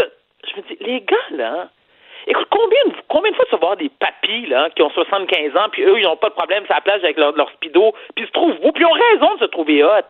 On est hot à tout âge. Mon Dieu, que c'est que de sagesse dans mes paroles. Euh, j'y crois pas vraiment, mais ça. Moi, j'y crois. Excuse-moi là, mais non, c'est pas qu'on n'est pas hot à tout âge, mais on nous a convaincus. Euh, puis quand je dis on, je sais pas c'est qui qui a fait ça, mais on nous a rentré dans la tête une certaine image de l'idéal féminin, tu sais, puis ben l'idéal masculin aussi. Fait que c'est difficile, même pour moi, de trouver un corps qui est vieux euh, aussi beau qu'un corps, par exemple, d'une personne de 25 ans. Et je dis ça, puis je me, je, trouve ça dégueulasse d'être en train de dire ça, mais mais c'est vrai. Qu'est-ce que tu veux que je te dise? Puis, tu sais, tu dis, plus on vieillit, plus on a des complexes. Eh, moi, je trouve que c'est le contraire. Plus on vieillit, plus on. En tout cas, moi, là, on dirait. La femme? Ben, on a des complexes de ah. vieillir, mais on accepte mieux le corps qu'on a. Moi, je pense. À un moment donné, ah, on passe à autre chose. Moi. On pourra en parler, Geneviève, mais je suis pas d'accord, moi. Je suis pas d'accord. Euh, c'est-à-dire que oui, t'acceptes, mais t'as pas le choix. Ben, c'est ça. T'as beau de te faire botoxer, là, jusqu'à la, Jusqu'à moi l'épinaire. Exactement. le reste du corps, il ment pas, là. La, moi, j'appelle ça le clivage euh, cou-face. Ben, c'est ben, exactement l'exemple que j'allais te donner. Écoute, tu sais, moi, j'ai été me faire. Non, mais attends, moi, j'ai été me faire injecter à Québec le lundi, là, mon excellent docteur, Frédéric Simard, pour pas le nommer. Bonjour. Écoute, moi, j'en parle. Oui, il, est tellement bon. Puis là, je regardais mon visage, puis il me disait, mais par l'âge que toi, t'en as pas besoin de tant que ça. Je suis comme, non, non, rempli, rempli, ah ouais, rempli, rempli. Puis je fais comme, pardon, on se calme. Chute-moi le botox dans les yeux. Vas-y. Mais tu vois, mais, mais le coup, là. Ouais. Mais lui, il ment pas. Tu sais, le dessus de main, là, il ment pas. Donc, à un moment donné, tu fais quoi? Tu, ben, tu t'injectes les mains puis le cou. non, mais je me dis, tu sais, jusqu'à quel point j'ai envie de ressembler à une poupée de cire du musée, du musée de Mme Tussaud. À Cher. Ben, tu sais quoi, je vais mourir de même. Écoute, je m'assume tellement. Écoute, injectez-moi, faites-moi plaisir, mettez-en des agents comblement. Puis, vous pouvez me critiquer comme vous voulez ces réseaux sociaux, ça me fait plaisir. Le mieux que je peux faire, c'est vous donner le numéro de téléphone de mon médecin. Voilà, hein, je me sens Mais, mieux. Puis tout ça pour dire que euh, les personnes qui vivent en situation d'handicap ont le droit d'avoir du sexe. Oui. Même si on, ils sont pas dans le stéréotype social de la sexualité parfaite. Puis le- moi, je pense que je vais aller plus loin que ça. Je pense que le sexe, c'est un droit. Complètement. Puis, rapidement, Geneviève, si tu me permets deux secondes. L'assurance Genre- maladie devrait rembourser ça. Ben, C'est ça que je pense. Mais tu vois, le- le- le- le- l'homme en question, euh, dans l'article de la presse, lui, ce qu'il disait, c'est que il était le roi du cunilingus. J'étais comme, bravo! Mon Bravo! Dieu. Ce serait une couple qui serait euh, peut-être une bonne idée de suivre des cours avec le monsieur en question? Écoute, le king du cuni, on en veut plein des, des mononcles de même, là. Hey, Varda, oui. s'il te plaît, s'il te plaît, une chronique sur comment faire un bon cuni parce que sérieusement, là, les gars, là, ça va pas du tout. Juste Ok, mais vous là, c'est pas moi qui. Non, non, écoute, est-ce qu'on peut demander à un collègue masculin de nous aider? Mais non, on veut pas, là, ils savent pas comment faire. Ça fait mal la torpille. donne un coup. Ça fait mal la torpille. Il faut penser à Non, ça. C'est ça un bon sur qui. Ben voyons, Geneviève, sur qui tu tombes, pauvre toi. Je dis pas que moi je tombe sur ces gars-là, c'est j'entends parler. Non, c'est vrai qu'il y, a des- où il y a des hommes qui sont très maladroits. Je veux pas que mon chum reçoive des courriels comme ça. Tu fais des mauvais cunis. Non, non, c'est pas ça que je voulais dire. Mon Dieu. Varda Étienne, merci. On se retrouve demain. demain. pour autant de pertinence. à demain. Merci, Geneviève. Geneviève Peterson. Elle réécrit le scénario de l'actualité tous les jours. Vous écoutez Geneviève Peterson. Cube Radio. On s'en va du côté du Liban parler à un photographe qui a décidé de prendre, en fait, de s'envoler vers le Liban dès que l'explosion qu'on a connue à Beyrouth euh, a eu lieu. Il a pris l'avion, il est là-bas. Fait que ça se peut qu'il y ait un petit délai au son. Ne vous inquiétez pas, c'est normal. Drowster, bonjour. Bonjour, merci de m'avoir. Est-ce qu'on l'entend bien? Oui, euh, alors je veux savoir, euh, toi, dès qu'il y a eu euh, l'explosion à Beyrouth, tu as pris la décision de t'envoler immédiatement. Pourquoi? Oui, exactement. En fait, j'étais venu au mois d'octobre et novembre dernier afin de couvrir le début de la révolution. Je trouvais juste que c'était une révolution tellement intéressante par le fait qu'elle était tellement différente des révolutions un peu plus violentes qu'on a l'image dans, les livres d'histoire et tout.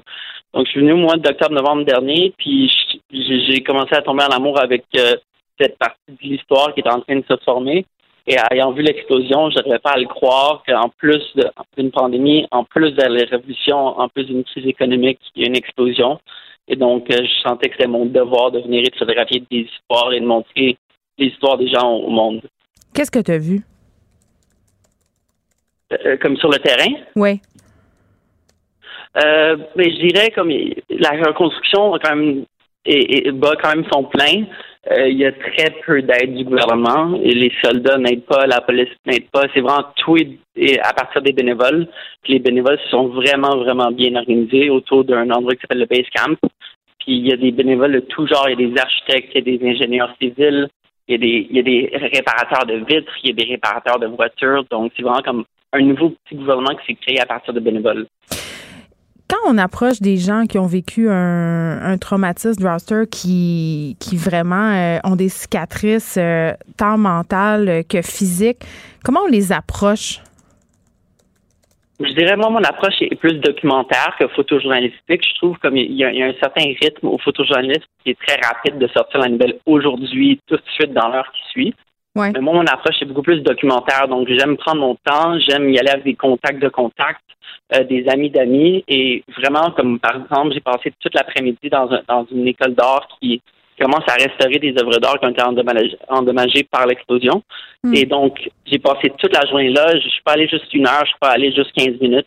Donc, je pense que c'est avec le temps de, montrer aux gens ton intérêt sincère, que tu es là, que tu veux vraiment les aider, d'écouter leur histoire et de pas qu'il ne soit pas juste un autre sujet parmi tant d'autres. Donc, je pense que le temps est la réponse à- à vraiment connecter avec des gens qui ont été blessés.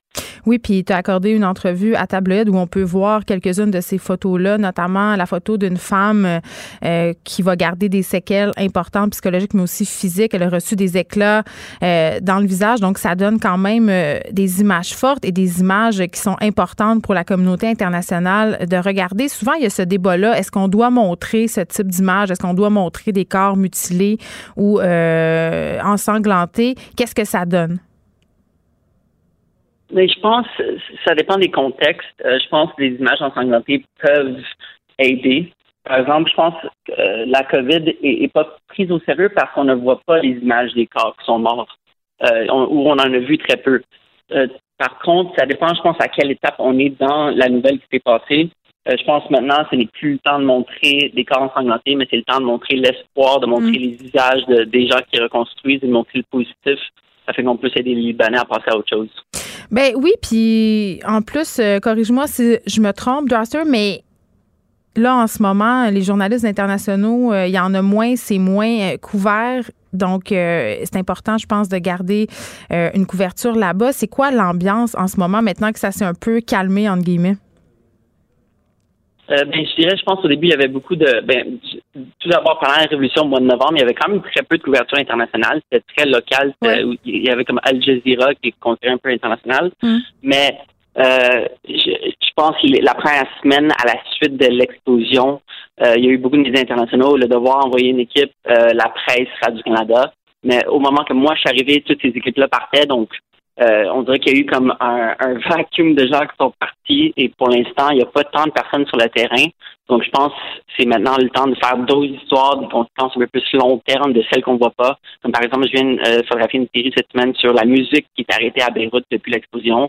Les gens n'ont pas l'énergie d'écouter la musique, n'ont pas l'énergie de danser. Euh, ils sont vraiment dans la dans le deuil, dans, dans la tristesse, dans la frustration. Donc, je pense que c'est des trucs qui prennent plus de temps à photographier et c'est des choses que les photojournalistes et les personnes qui sont venues une semaine après l'explosion ont pas eu la chance de faire. Est-ce que le fait qu'on couvre de moins en moins l'actualité internationale euh, est peut-être peut-être un peu le signe d'un désintérêt, tu penses, des communautés internationales? Je pense que ça dépend des publics. Je sais qu'au Québec, on est très renfermé côté nouvelles sur nous-mêmes. On aime on aime nos petites communautés et tout. Par rapport comme les Européens qui ont, mm. ont des gros journaux qui sont très axés vers l'international. Euh, je, je, le souhaite qu'on s'intéresse tous à l'international parce que je pense comme on est tous un, on est tous ensemble, on est tous humains et euh, je pense qu'on est tous capables de s'entraider euh, à sortir les, les pays restants de l'extrême pauvreté. Euh, pas nécessairement sous forme de dons monétaires, mais juste par intérêt. C'est juste s'intéresser à des pays, ça, leur donne une visibilité, ça, leur donne la pression de nos gouvernements pour qu'ils aident ou qui font des, des projets d'infrastructure. Donc, euh, je pense que la couverture internationale est très bénéfique. Eh, il y a beaucoup quand même de photojournalisme qui sont sortis sur la place publique, même des journalistes qui, bon, peut-être euh, faisaient plus de reportages à l'international avant, ont décidé de changer leur fusil d'épaule parce que ce qui est souvent remis en compte, c'est peut-être euh, le manque de moyens. Les médias traversent une crise. Les grands médias, est-ce est que les grands médias ont encore les moyens d'envoyer des gens à long terme, de dépêcher des équipes? Parce que ce qu'ils disaient, ces journalistes-là, de c'est que c'était vraiment moins payant qu'avant. C'était presque pas viable de faire du journalisme international. C'est très vrai, puis je, sais que les photojournalistes d'expérience ne euh, recommandent pas aux jeunes d'aller dans ce domaine-là. Euh, même moi, j'adore faire ça, j'adore venir au Moyen-Orient, j'essaie de revenir chaque année. Euh, mais c'est pas viable pour moi monétairement de faire ça. C'est comme des grosses pertes. Euh, je finance mes projets par d'autres projets à Montréal, de d'autres genres photographiques. Mais je pense qu'il il y, a, y a, comme par exemple, le devoir un fonds spécial euh, donné par Transat, la compagnie euh, aérienne, pour envoyer des journalistes sur le terrain à l'étranger. Donc, je pense qu'il y a encore des moyens. Puis, je pense euh, quand les gens vont comprendre que si on veut avoir de l'information de qualité dans nos nouvelles, il faut payer pour ça. Parce que quand on paye pas, c'est nous le produit. Et donc, je pense qu'il faut juste faire comprendre que l'information de qualité, c'est un investissement et ça rapporte d'avoir des, des, des, beaux articles d'enquête sur des sujets quelconques. Donc toi, tu vas pas là pour l'argent, tu vas là parce que tu y crois, puis tu vas là parce que tu penses que tes photos peuvent faire la différence. Exact. Je sens vraiment que j'ai un devoir. Je sens vraiment que la photo a encore un rôle pertinent aujourd'hui, malgré que la vidéo fait des choses incroyables. Je pense vraiment que capturer comme un 250e de seconde, puis euh, geler le temps peut vraiment avoir un impact en, montrant comme plein de choses. Et je pense sincèrement que, que c'est mon devoir de venir ici et j'espère naïvement que dans le futur, ça va rapporter. Mais pour l'instant, euh, juste le goût d'aider les Libanais. Euh, bon, Draster, là, tu es au Liban en ce moment, euh, mais tu n'en es pas à ta première expérience de visiter plusieurs pays, plusieurs pays qui connaissent des troubles politiques. J'imagine que quand on quitte pour ce type de destination, ça nécessite des précautions particulières. Oui, euh, je dirais que cette fois-ci, c'était vraiment la fois que j'étais le mieux préparé, que j'étais bien préparé. Je suis quand même parti les, fois précédentes un peu moins bien préparé, hmm. euh, de par manque d'expérience et de naïveté. Mais euh, avant de venir, les jours, quand j'ai acheté mon billet d'avion, euh, il y avait des manifestations très violentes à Beyrouth qui ont commencé par la frustration des gens vers leur gouvernement. Il y a eu des, des balles, des vraies balles qui ont été tirées sur les manifestants, des, des, des pellet guns, ce qu'on appelle des, des, fusils à granulés métalliques. Il y a des gens qui ont des morceaux de métal à l'intérieur d'eux depuis. Euh, donc, je me suis vraiment préparé à ça. quand je suis arrivé ici, j'ai acheté une veste par balle, j'ai acheté un masque euh, anti-gaz lacrymogène, euh, une mention spéciale à ma mère qui m'a fait des t-shirts qui, pressent dessus. Donc, tous des petits moyens qui peuvent euh, aider à sécuriser le métier. Ben, tu parles de ta mère, puis c'est exactement là où je m'en allais. Tes, parents, ils doivent vraiment être inquiets. Tes amis aussi, tes proches, comment ils voient ton métier? C'est vrai. Euh, je leur lève mon chapeau parce que je pense qu'eux autres ont plus de courage que moi. Euh, moi, je m'amuse, puis je suis dans le feu de l'action, puis je réalise pas. Je, mes risques sont calculés, mais je, je, je, remarque pas le danger comme eux. Euh, j'imagine que c'est une confiance, et, et quand je leur donne ma parole que je vais, je vais être prudent, je, vais réellement être prudent. Euh, c'est sûr qu'il y a toujours des dangers. Euh, chaque risque est calculé et ils savent que, que je fais ça pour la vocation qui est la, pour ma vocation qui est la photo, d'aider le d'aider l'humanité de la meilleure manière que je peux, puis de laisser une planète qui est un peu plus humaine, un peu plus euh, compréhensive envers, des groupes qu'on n'a pas nécessairement des contacts quotidiens et de créer de l'amour, en fait. Draster, merci. J'ai envie de te dire, euh, sois prudent. On peut regarder quelques-unes de tes photos sur le site web de Tabloïd. Je rappelle que le photographe québécois Draster a quitté pour le Liban suite à la terrible explosion qui a détruit une bonne partie de la ville de Beyrouth. Euh, vraiment, euh, je veux pas être paraître cheesy, là, mais il faut être courageux pour aller euh, se mesurer à ça parce que même si on essaie de tout prévoir, même si on a des gilets pare-balles, même si on a une certaine préparation, la situation euh, dans, dans, ce type euh, de, de pays-là est souvent excessivement volatile. Donc, allez voir ça, c'est sur Tabloïd. Geneviève Peterson, la déesse de l'information. Vous écoutez Geneviève Peterson. Cube Radio. Le, commentaire de François Lambert, un dragon pas comme les autres. Je sais pas si vous avez vu ça. Il y a des vedettes comme Bianca Gervais, Véronique Cloutier, même euh, le médecin Alain Vadeboncoeur qui ont fait des sorties récemment parce qu'ils sont victimes de fraude. C'est-à-dire qu'on utilise euh, leur nom pour tenter de vendre des choses aux gens et d'escroquer les gens. Et là, il y a François Lambert qui est victime aussi de fraudeurs. Bonjour François. Salut Geneviève. Qu'est-ce qui t'arrive? Ben, écoute, ça fait trois semaines, mais tu sais, il y a, deux choses qui se passent. Il y a les faux comptes qui, euh, qui vont chercher de l'argent en mon nom, en se faisant, en utilisant mes photos, mais c'est un autre nom. Donc, ils fraudent pas ici, ils fraudent à l'international.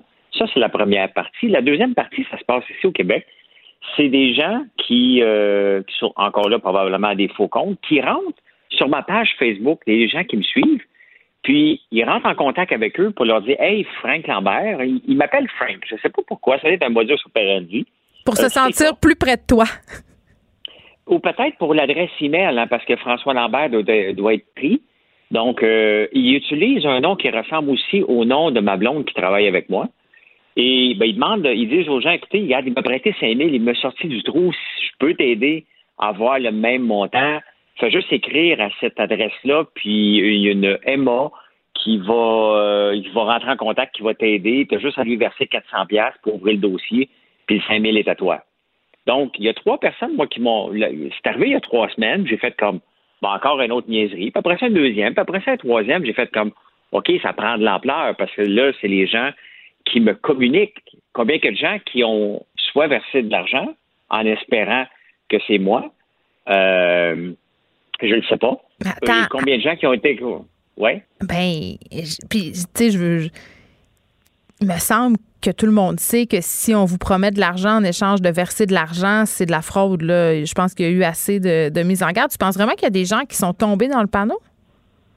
Je pense que oui, parce que, regarde, il y a une femme dans, dans, l'histoire des faux comptes, là. Il y a une femme qui m'a communiqué avec moi euh, du New Jersey cette semaine.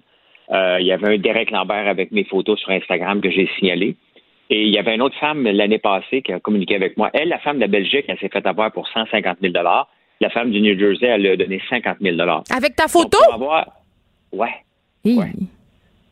Donc, tu sais, si les gens euh, sont prêts à donner euh, parce que j'étais pris au Bénin quelque part, puis euh, ils m'ont des photos. J'ai une photo avec mon enfant qui avait 15 ans, puis il a dit, écoute, il est mal près de son enfant.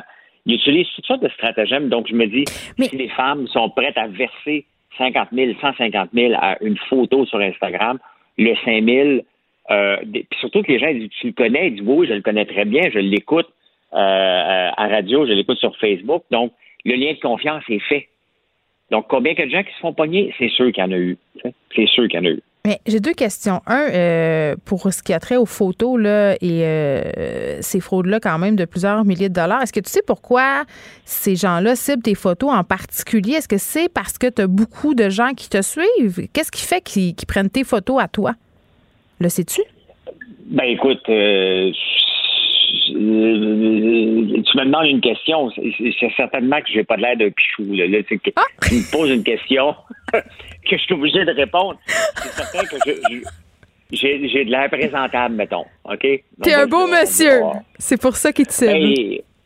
Mais oui, mais tu sais, imagine-toi, tu sais, imagine-toi, j'ai pris, j'ai pris l'hélicoptère une fois dans ma vie, j'ai pris une photo, je l'avais mis, et ils ont utilisé cette photo-là pour demander de l'argent. Comment? Mais c'est pas très logique.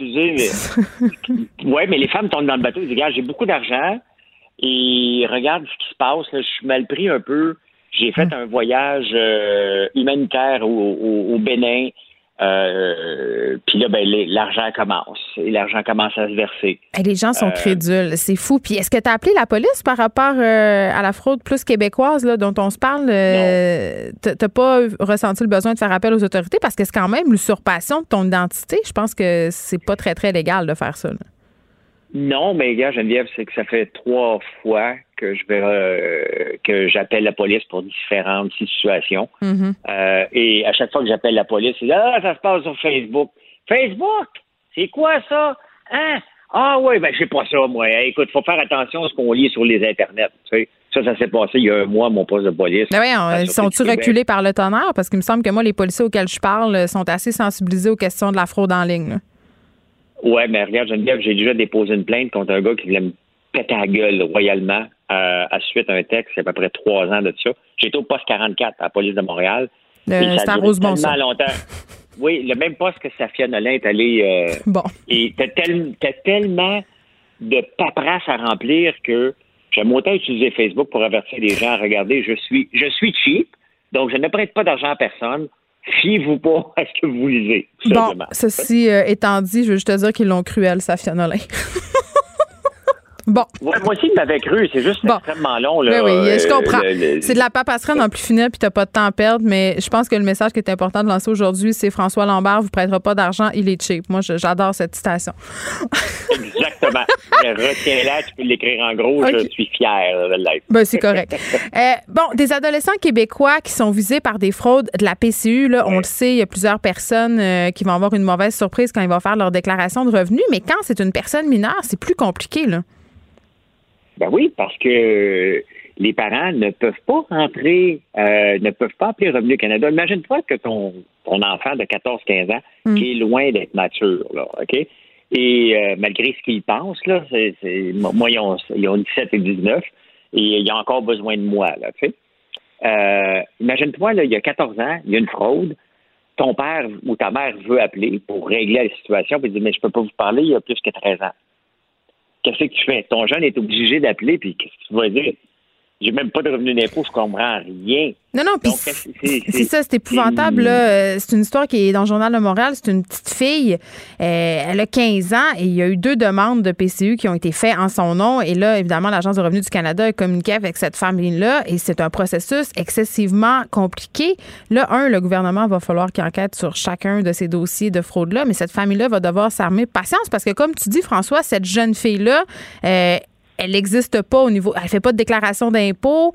Euh, on s'imagine qu'elle travaille pas vraiment, donc parce qu'elle a 15 ans, euh, c'est ses parents qui la font vivre. Donc, c'est comme si elle avait pas de pogne. Elle n'est pas capable de s'identifier au gouvernement. Donc, c'est vraiment le début des 12 travaux pour elle. Puis la question qu'on peut poser, c'est est-ce que ça va nuire à son dossier de crédit futur?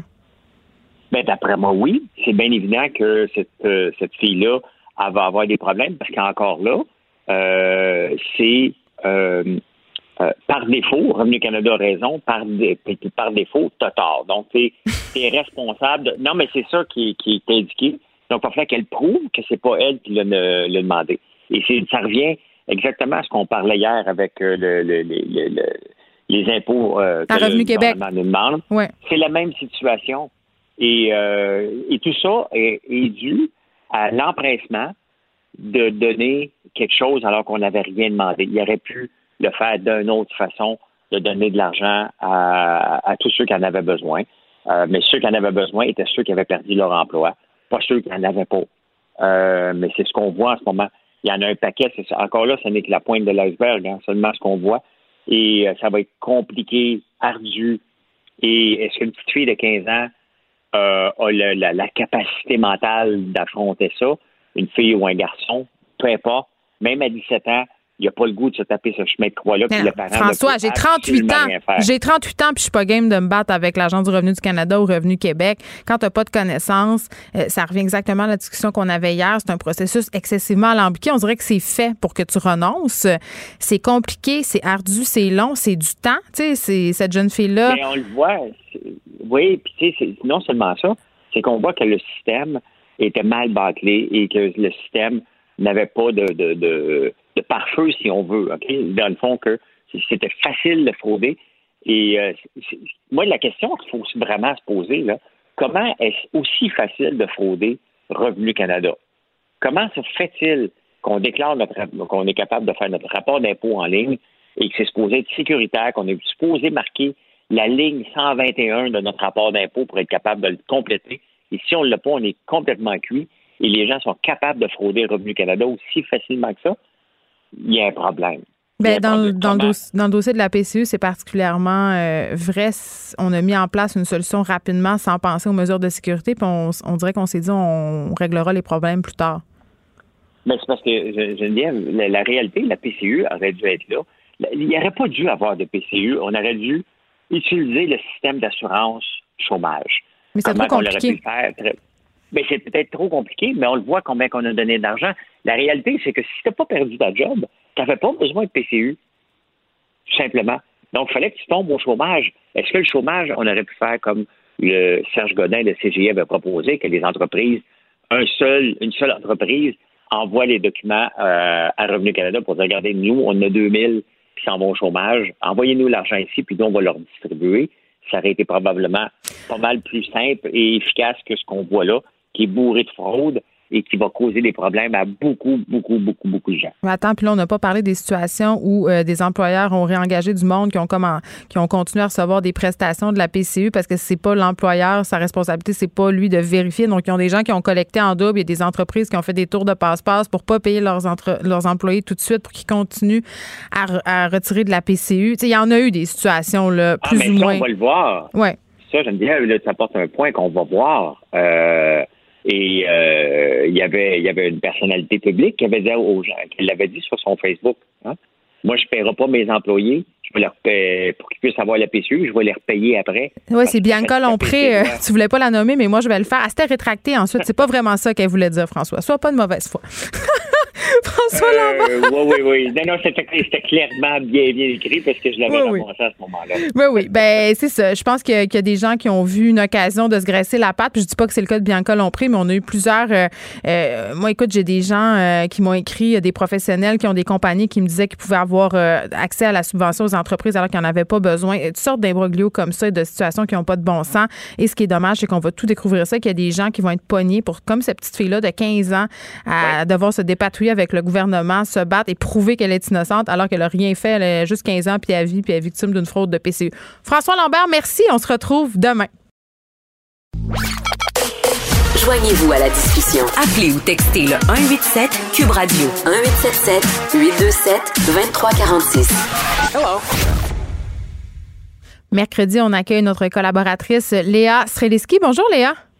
Salut. Écoute, euh, là, le défi est grand, OK? Parce que euh, ton sujet d'aujourd'hui m'interpelle particulièrement. Euh, tu as décidé de vivre sans voiture avec des enfants et un, je sais pas s'il faut que je te voue un culte, euh, que je t'érige une statue ou que je te conduise au port de la ville parce que tu me fais chier.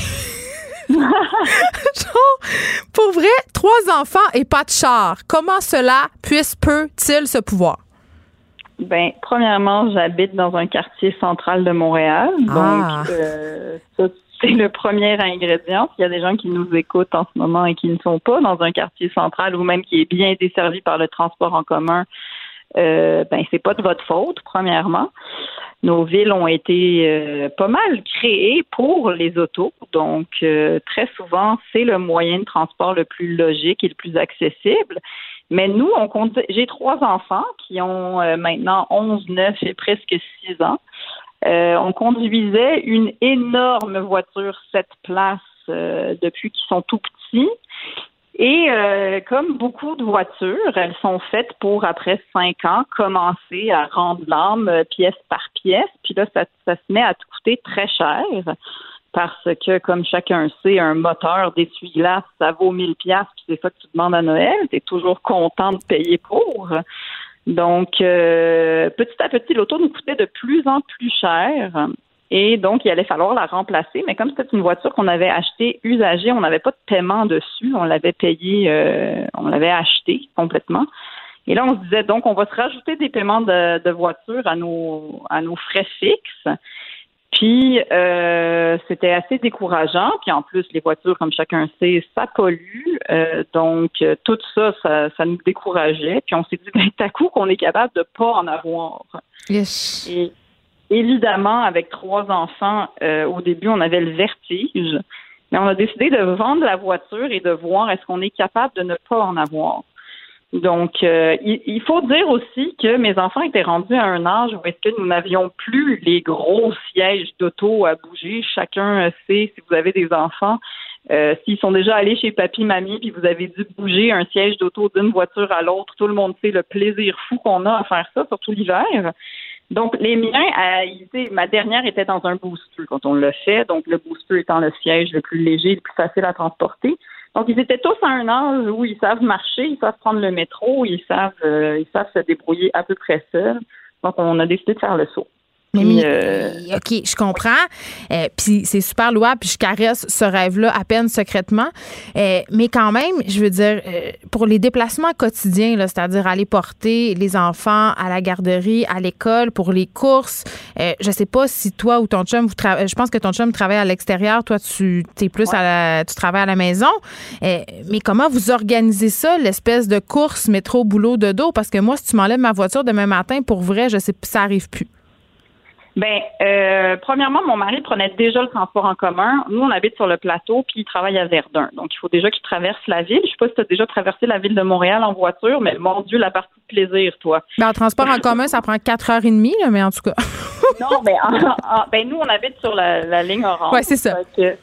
C'est pas si pire, tu sais. Il fait, oui, il fait une heure de transport en commun le matin et le soir. Donc, c'est sûr que c'est long, mais sauf qu'il peut écouter des podcasts. Il y a sa bulle à lui. C'est pas comme faire une heure de char avec des enfants, parce que ça, c'est courageux. mais euh, c'est sûr que euh, c'est sûr que, bon, alors ça, déjà, il le faisait. Alors ça, c'était réglé. Il allait continuer à le faire. Ensuite, nos déplacements, c'était surtout qu'on allait voir nos parents qui habitent euh, qui habitent dans le nord. Donc, on se disait, OK, mais on est en train de garder une voiture juste parce qu'on fait ces déplacements-là? Comme je te dis, on habite dans un quartier qui a été pensé pour avoir un milieu de vie qui est accessible à pied et à vélo. On a notre épicerie au coin de la rue. Tout se fait pas mal à pied l'école est au coin de la rue. Donc, on habitait déjà pas mal dans un village, tu sais. Puis ensuite, quand il s'agit d'aller voir mes beaux-parents qui, euh, qui, quand ils sont pas dans le nord, euh, sont dans un quartier à côté, ben on soit on y va en métro, en autobus, ou bien on loue une commune auto, parce qu'évidemment on fait de l'autopartage. Alors l'année dernière, il y avait il y avait Car2Go qui est mort de sa belle mort malheureusement. Alors moi j'utilisais Car2Go et euh, mon mari était abonné à Communauto. Puis quand Car2Go a cessé ses activités à Montréal, ben je me suis tout simplement abonné à Communauto. Et quand tu y penses, utiliser une voiture juste quand on a besoin, c'est parce que au-delà des dépenses que tu fais plus, au-delà du fait que c'est évidemment aussi un choix écoute, c'est juste que tu utilises cette voiture-là seulement quand on a besoin. Puis moi, là, mais la spontanéité, Léa. Mais non, mais la spontanéité, écoute, tu l'as sur ton téléphone. Tu réserves ton auto. Mais s'il n'y en a pas. Ben, s'il n'y en a pas, ben, tu trouves une autre manière. Donc, c'est sûr que ça te prend. Non, mais c'est parce que c'est comme tout le reste, comme acheter local. c'est sûr qu'au début, c'est des habitudes. Donc, mon vertige, évidemment, il venait de. Mais voyons, euh, il va falloir tout que je change mes habitudes. On nous vend le char comme la liberté, puis on y croit ça, beaucoup, tu sais. Oui, Exactement. C'est un peu ça l'année dernière quand je m'étais mise à écrire là-dessus puis à partager mon expérience. C'est parce que j'essayais de défaire un peu les 25 ans de pubs de char qu'on m'avait rentré dans la tête, qui était la, la voiture, c'est une liberté. Puis avant la pandémie déjà, euh, l'année dernière, les travaux, là, je l'ai moins vécu parce que j'ai pas d'auto, mais l'année dernière, le niveau de travaux dans Montréal, puis cette année, je suis sûre que c'est pareil, mais c'est parce que le casse-tête que c'est devenu de conduire en ville, puis de se stationner, puis de les travaux, les c'est parce que c'était rendu que ça, affectait pour de vrai mon quotidien puis ma santé mentale. Puis maintenant, c'est sûr qu'il y, a des habitudes qui ont changé faut que tu réfléchisses les choses un peu autrement. Mais une fois que tu les connais, les trajets d'autobus, puis que tu sais comment avoir ta communauté, puis la réserver, mais mon Dieu, tout ça se fait tellement facilement. Puis ça t'enlève le oh non, faut que je bouge mon auto. Écoute, j'étais traumatisée. J'avais comme un membre fantôme avec mon pot de char. L'hiver, ça, tu disais, faut-tu que je la change de bord? Faut-tu que je la change de bord? Ben, c'est ça. Faut que je la change de bord. Faut que je, tu sais, c'est des habitudes, mais tu sais, plus de vignettes à penser. Avec une communauté, tu peux te garer dans Combien tu sauves? Combien tu sauves par année, tu penses?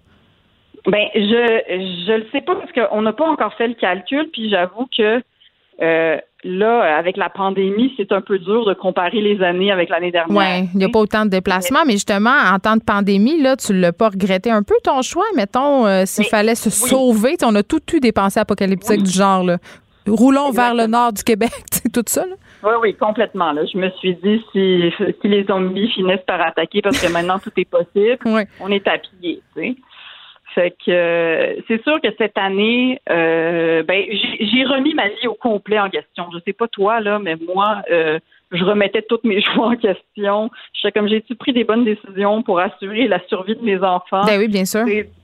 donc c'est sûr que je me suis dit c'était nono de plus avoir d'auto mais on a failli, on y a pensé là, parce que ben, c'est surtout mon chum, tu sais, parce qu'on savait pas à quel point ça allait être euh, dangereux de prendre les transports en commun. Hmm. Moi, je travaille à la maison, les enfants vont à l'école au coin de la rue euh, quand il y en a. Puis euh, c'est sûr que pour lui, on s'est dit est-ce qu'il faut qu'on rachète une voiture? Mais là, une fois que tu pollues moins aussi, tu te sens un peu moins bien de racheter une auto qui pollue. Fait que là, tu cherches un char électrique, mais c'est sûr que c'est cher. Euh, Quelque chose qui m'a surpris, euh, Léa, c'est la chose suivante. Je pensais, moi, que justement, euh, comme tu viens de le dire, les gens allaient avoir une prise de conscience globale et qu'à cause aussi de la crise économique que l'on traverse et que l'on traversera encore longtemps, l'achat de véhicules allait diminuer au Canada, mais c'est non, c'est pas ça qui est arrivé. justement, pour les raisons que tu évoques, cette peur-là de devoir se déplacer en transport en commun, et tout le tralala. Et ça a augmenté les ventes de véhicules. Ouais. Oui, mais ça a, un côté rassurant. C'est sûr que quand on a peur, je pense qu'on se replie aussi un peu sur nous-mêmes. Tu sais, on va être sûr qu'on est correct, puis on achète 27 rouleaux de papier de toilette puis un char. Là. Je pense que c'est ça le. faut un char pour mettre les rouleaux. oui, mais cela dit, euh, moi, sincèrement, moi, je me suis mise à, à, me trimballer en vélo juste cet été là. Puis euh, moi, j'avais très peur des vélos. J'avais peur de faire du vélo. Et quand j'avais une grosse auto, j'avais très peur d'écraser des vélos. Pour vrai, là, j'étais rendue agressive envers les vélos parce que j'avais peur. Puis je pense que la plupart des gens qui sont agressifs envers les vélos, c'est parce qu'ils ont peur, tout simplement. Ils ont peur de les écraser. Mm-hmm. Quand tu as une grosse auto, ça fait peur. Bref, tout pour dire que oui, tout le monde s'est racheté une auto, mais moi, nous, on a choisi de ne pas le faire. Et je me suis mise à me trimballer à vélo et j'ai pas hâte à l'hiver parce que pour vrai, à Montréal, faire du vélo, en ce moment, je trouve que c'est la chose la plus facile à faire. Ben, tu vas t'acheter un fat bike. C'est ce que je te souhaite. Et je te souhaite aussi une très belle rentrée demain parce que c'est demain. je pense que tu es au courant. Aussi, je suis dans ton équipe, Geneviève, on va y arriver un jour à la fois. L'école va rester ouverte. C'est ça qu'on souhaite le plus, en auto ou pas d'auto? En combien de temps va rester ouverte? Ça, c'est l'autre question. Léa Srelinski, merci. On te retrouve mercredi prochain. Pour elle, une question sans réponse n'est pas une réponse. Geneviève Peterson. Cube Radio. Le, commentaire de Danny Saint-Pierre, un chef pas comme les autres. Dani, c'est la rentrée demain? Oui. Bon, on va parler de plusieurs sujets qui ont rapport avec la bouffe et l'école, mais on va régler tout de suite quelque chose en partant. Je trouve ça excessivement important de se le dire. Demain, c'est le retour des lunchs. Tout à fait. Et sais-tu quoi? Non. Faire des lunchs? Oui. C'est pas si pire. Juste à dire ça. Ben, moi, je pense que quand tu acceptes d'être organisé dans la vie, puis que tu cuisines en pensant à faire des lunchs le lendemain, c'est beaucoup moins douloureux. Mais si t'es monsieur, madame, sandwich au jambon tout le temps, ben, c'est sûr qu'il y a un petit peu plus de arts and craft là-dedans. Mais je trouve quand même que la façon dont on nous présente les lunchs dans les médias, là, on contribue beaucoup à ça. On nous présente ça comme un calvaire, comme un, une espèce comme de chemin de croix. Oui, comme un chemin de croix. Mais c'est peut-être un peu plus vrai. comme un chemin de croix à chaque matin que le parent doit traverser. À un moment donné, mettre trois plats de pâté chinois dans des, dans des trucs en plastique ou dans des thermos, je veux dire, c'est pas une terre en bois de bout. C'est pas si difficile que ça. Est-ce que euh, est-ce que tu as déjà été euh, soumis à la Gestapo des lunchs? oh, mon Dieu! Les surveillantes qui rentrent dans le, le lunch de ton enfant puis qui dit non, pas de craquelin ici. Moi, dans ma classe, il n'y a pas de craquelin. Il y a du gluten de craquelin. C'est pas écrit dans le guide. Oui, ben hier, euh, l'enseignant de mon fils, euh, d'ailleurs, soulignait que les arachides étaient interdites. Ce à quoi j'ai répondu, c'est interdit d'interdire les, arachides dorénavant à la commission scolaire de Montréal. Donc, il y aura des arachides si ça me tente. Est-ce qu'il y a un enfant allergique? Non. Oui, parfait. Bonsoir. On passe à un autre appel. J'ai eu aussi un petit mot une fois euh, parce qu'à un moment donné, ma fille, qu'est-ce que tu veux? Non, elle a eu sa passe, passe au pâte au pesto. Hein, quel ben enfant n'a pas eu cette passe-là? Hein? Puis belle passe, adorant. Je, je l'ai encore, parfois. Et elle avait eu des pâtes au pesto trois jours de suite parce que c'était la seule tabarouette d'affaires qu'elle acceptait de manger. Et l'éducatrice m'avait écrit un petit mot doux dans la boîte à lunch, trois choses. Elle m'avait écrit Vous savez, les enfants apprécient la diversité alimentaire. Ah, qu'elle connaît ton J'avais renvoyé un mot en disant Vous savez, les parents apprécient qu'on se mêle de nos calices d'affaires. Pow. Bon, c'est pas comme si tu avais mis un Big Mac fret dans un non, thermos. Mais même si j'avais mis ça, à un moment donné, puis il y a des écoles qui l'ont très bien compris, c'est mieux que les enfants mangent qu'ils mangent pas. Tout à fait. Tu sais, c'est mieux qu'un enfant ait une barre de chocolat dans son lunch qui a rien à manger. Moi, à partir du moment où on a dit ça, on, on peut dire d'autres choses. Je trouve que la façon dont on parle des lunchs, ça témoigne très, très bien de la façon dont on conçoit l'alimentation dans notre société, c'est-à-dire comme une corvée. Mhm. Et moi, j'arrête pas de me déchirer la chemise d'Annie sur la place publique pour dire que dès le primaire, on devrait commencer à éduquer les enfants à l'alimentation, à la saine Ben oui. alimentation et au fait de que préparer de la bouffe, c'est le fun. C'est le fun et on sauve des sous et on s'alimente mieux et on est un petit peu plus responsable de nos vies. C'est une belle façon d'apprendre à compter. Quand tu, euh, quand tu multiplies des pommes, c'est bien plus facile que des chiffres la plupart du temps. Là. Puis d'être capable de travailler des recettes, être capable de faire des proportions, de participer à la vie dans la maison. C'est toutes des choses qui sont excessivement positives. Moi, je trouve pas que c'est une corvée faire des lunchs. Euh, ce qui me bug, ben, ce qui m'a pris du temps à comprendre, c'est l'équation euh, des, euh, des collations. Là, tu dois mettre une collation le matin, tu dois mettre un liquide quelconque, tu dois racheter des crudités, tu mets une collation l'après-midi, là, tu mets ton lunch, dans ton lunch, tu as ci, tu ça. Ben, c'est une science aléatoire parce que des fois, ton enfant, il mange tout puis encore faim, puis des fois, la boîte à lunch revient pleine. Donc, euh, moi, j'ai arrêté d'essayer de comprendre. Mais toi, tu as travaillé sur la conception d'un plan alimentaire pour deux écoles euh, qui travaillent avec Pierre Thibault dans le fameux projet Lab École. là. Oui, euh, je suis en train de travailler là-dessus avec l'équipe du Collège Sainte-Anne. Donc, vraiment beau projet. C'est de, de repenser l'école différemment, euh, d'arrêter de voir euh, l'école comme étant euh, un un, mou- un moule à biscuits, si tu veux. Là, on dit en anglais cookie cutter. là, une école, c'est une affaire, puis boum, ta coupe, puis c'est un autre biscuit qui ressort. Là. Euh, L'usine à saucisses pourrait Ouais, aussi, La machine à saucisses. Fait que l'école repensée, c'est de faire est-ce qu'on a vraiment besoin d'avoir tous ces pieds carrés-là pour faire une cafétéria? Est-ce qu'on a besoin absolument d'avoir une table puis une chaise pour manger? Euh, Hugo, Kavanaghi, qui est le président directeur général du Collège Sainte-Anne, m'a embauché comme aviseur. Fait que euh, je mets ma petite opinion sur un paquet d'affaires. On travaille avec un, un groupe euh, de fabricants de lunch euh, qui a déjà la responsabilité des services alimentaires là-bas. Puis là, ben, je mets la main à la pâte pour façonner tout ça. Euh, L'école est pas encore livrée, donc on est encore en train de travailler là-dessus. C'est excessivement stimulant parce que Imagine que tu n'as plus vraiment de classe, puis tu as des secteurs, tu as des atriums. Au lieu d'avoir des petites marches serrées, c'est des grandes marches longues où tu peux t'asseoir. Tu peux manger sur tes genoux. Tu peux avoir un bol dans lequel tu vas manger un peu comme si tu étais au bureau, tu es à l'université, tu sais. Ouais, mais de avec la transformer COVID, le- ça va être un peu compliqué. euh, c'est sûr qu'avec la COVID, ouais. c'est moins sexy, mais dans le temps, la COVID n'existait pas. Puis c'était quand même une belle idée qui était loin de l'utopie. Là, tandis qu'aujourd'hui, ben, c'est sûr que là, on, on vit dans le monde du rêve ou du futur. Mais ça marche. Puis c'est le fun. C'est le fun de voir les lunchs comme étant d'autres choses que du pain de viande avec une plotée de patates puis des petits pois euh, kaki avec de la sauce brune. Mais parce que c'est ça, moi, l'image euh, que mm-hmm. j'ai. Des... Puis c'est drôle parce que ma fille qui est au secondaire, oui. s'en va en secondaire 2, et au début, elle me disait euh, Maman, donne-moi de l'argent pour remplir ma carte de cafétéria. Mm-hmm. J'étais comme Alice, pourquoi tu me. Arc? Tu sais, du spaghetti trop cuit, de la ben. petite patate mouche-mouche. Elle était comme Non, non, tu comprends pas, là. J'étais là, mais qu'est-ce que je comprends? Ah, tu comprends pas comment c'est bon à la cafétéria de mon école. Parce que ça peut être délicieux. Il y a, des, il y a de la cuisine créole. Mhm. C'est genre ben intense. Il y a des griottes. Il y a plein d'affaires. Mais c'est pas standardisé. Non, non, c'est ça. Mais ça se peut euh, d'avoir une école qui a une approche peut-être un peu différente avec la nourriture. Puis est-ce que c'est un cliché d'année de penser que justement les cafétérias de nos écoles secondaires au Québec, c'est seulement euh, du pâté de viande, comme tu dis, du pain de viande avec une boulette de steak haché, euh, puis de la sauce brune, puis des patates en poudre? Parce que de moins en moins tu sais, euh, les gens sont un petit peu plus prêts à payer pour avoir un bon service. Je pense qu'une école qui veut se démarquer des autres écoles moins le fun va avoir un bon service alimentaire.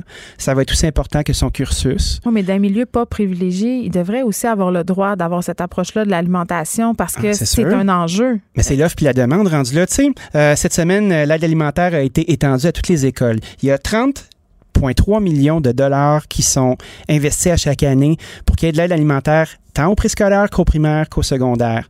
Avant, euh, le système fonctionnait, puis c'est encore comme ça jusqu'à ce que ça soit passé, euh, ça fonctionnait par secteur. Tu étais dans un secteur défavorisé, tu n'avais pas accès à ça. Mais maintenant, avec la gentrification, puis le fait que tu as la moitié d'une population active euh, qui est fortunée, puis tu en as une autre qui ne l'est pas, ben, ça crée une injustice totale, puis ça fait qu'il y a des enfants qui ont encore faim. Fait que chapeau, on a réparti ça également. Mais rendu là, est-ce qu'on devrait, comme société, voter le fait que tous les enfants devraient manger le même lunch à l'école? Puis d'être capable de. Puis surtout au primaire, là. De, je pense que ça serait compliqué avec les allergies alimentaires euh, et ben, tout ce truc-là. Mais... Oui, mais en même temps, on le gère déjà. Ben, c'est-à-dire que chaque parent gère sa propre boîte à lunch. Donc, si une école au complet devait s'adapter aux besoins particuliers des enfants, je pense que ça pourrait devenir compliqué puis ça pourrait devenir peut-être standardisé plate. Peut-être. Si le standard, le standard n'est pas euh, n'est pas un standard de platitude. Mais Moi, je pense que si c'est bien placé, puis si bien conçu, puis on est capable de le communiquer correctement, ça peut être intéressant. Parce que oui, c'est coûteux de cuisiner, de fabriquer et de procurer des aliments à tout le monde. Mais il n'y a pas pire injustice que d'avoir faim. Tu vois tes amis manger, là, puis t'as pas mangé depuis deux jours parce que tes parents ont acheté de la bière au lieu d'acheter de la nourriture, là. Puis je veux pas faire pleurer personne, mais ça existe encore. Ben, Christy, euh, qu'est-ce qui se passe? Vas-tu aimer ça, l'école? Tu te fais constamment frotter d'en face que tu fais pas partie de cette société-là, euh, que tu as faim, tu pas capable de te concentrer, tu sais pas quand tu vas manger la prochaine fois, tu es frustré, tu es furieux, tu y crois plus, puis tu décroches. Ça fait quoi, ça, tu penses? C'est quoi le coût social de ça? Ben, c'est terrible. Tu as tellement raison. Puis en même temps, je peux pas m'empêcher de penser que, et malheureusement, c'est souvent la dernière affaire à laquelle on pense. Tu sais que les Québécois, la première place où ils coupent, c'est leur pain d'épicerie. Hein? Ah, je suis pas surpris par choix souvent. Là. Ils pourraient couper ailleurs, mais manger, ben on peut se faire 28 recettes de steak haché, puis c'est correct. Ben, c'est ça. Puis, tu sais, on veut pas paner notre skidoo non plus. Là, fait que, c'est important. C'est important. Au Québec, c'est, hein? Mais je sais pas comment on pourrait faire, Danny, puis on réglera pas ça avec les 12 secondes qui nous restent, mais pour redonner euh, à l'heure de la table, je dis pas ça de façon bourgeoise, là, de, tout ce qui entoure l'alimentation puis la bouffe, c'est l'aide de noblesse. Ben, c'est l'intégrer au cursus. Je pense qu'une des clés, c'est l'intégrer, puis on en reparlera puisqu'il reste 12 secondes. Dani Saint-Pierre, merci. On te retrouve demain. À demain. Merci d'avoir été là. Je vous laisse avec Mario Dumont et Vincent Dessoureau. Cube Radio.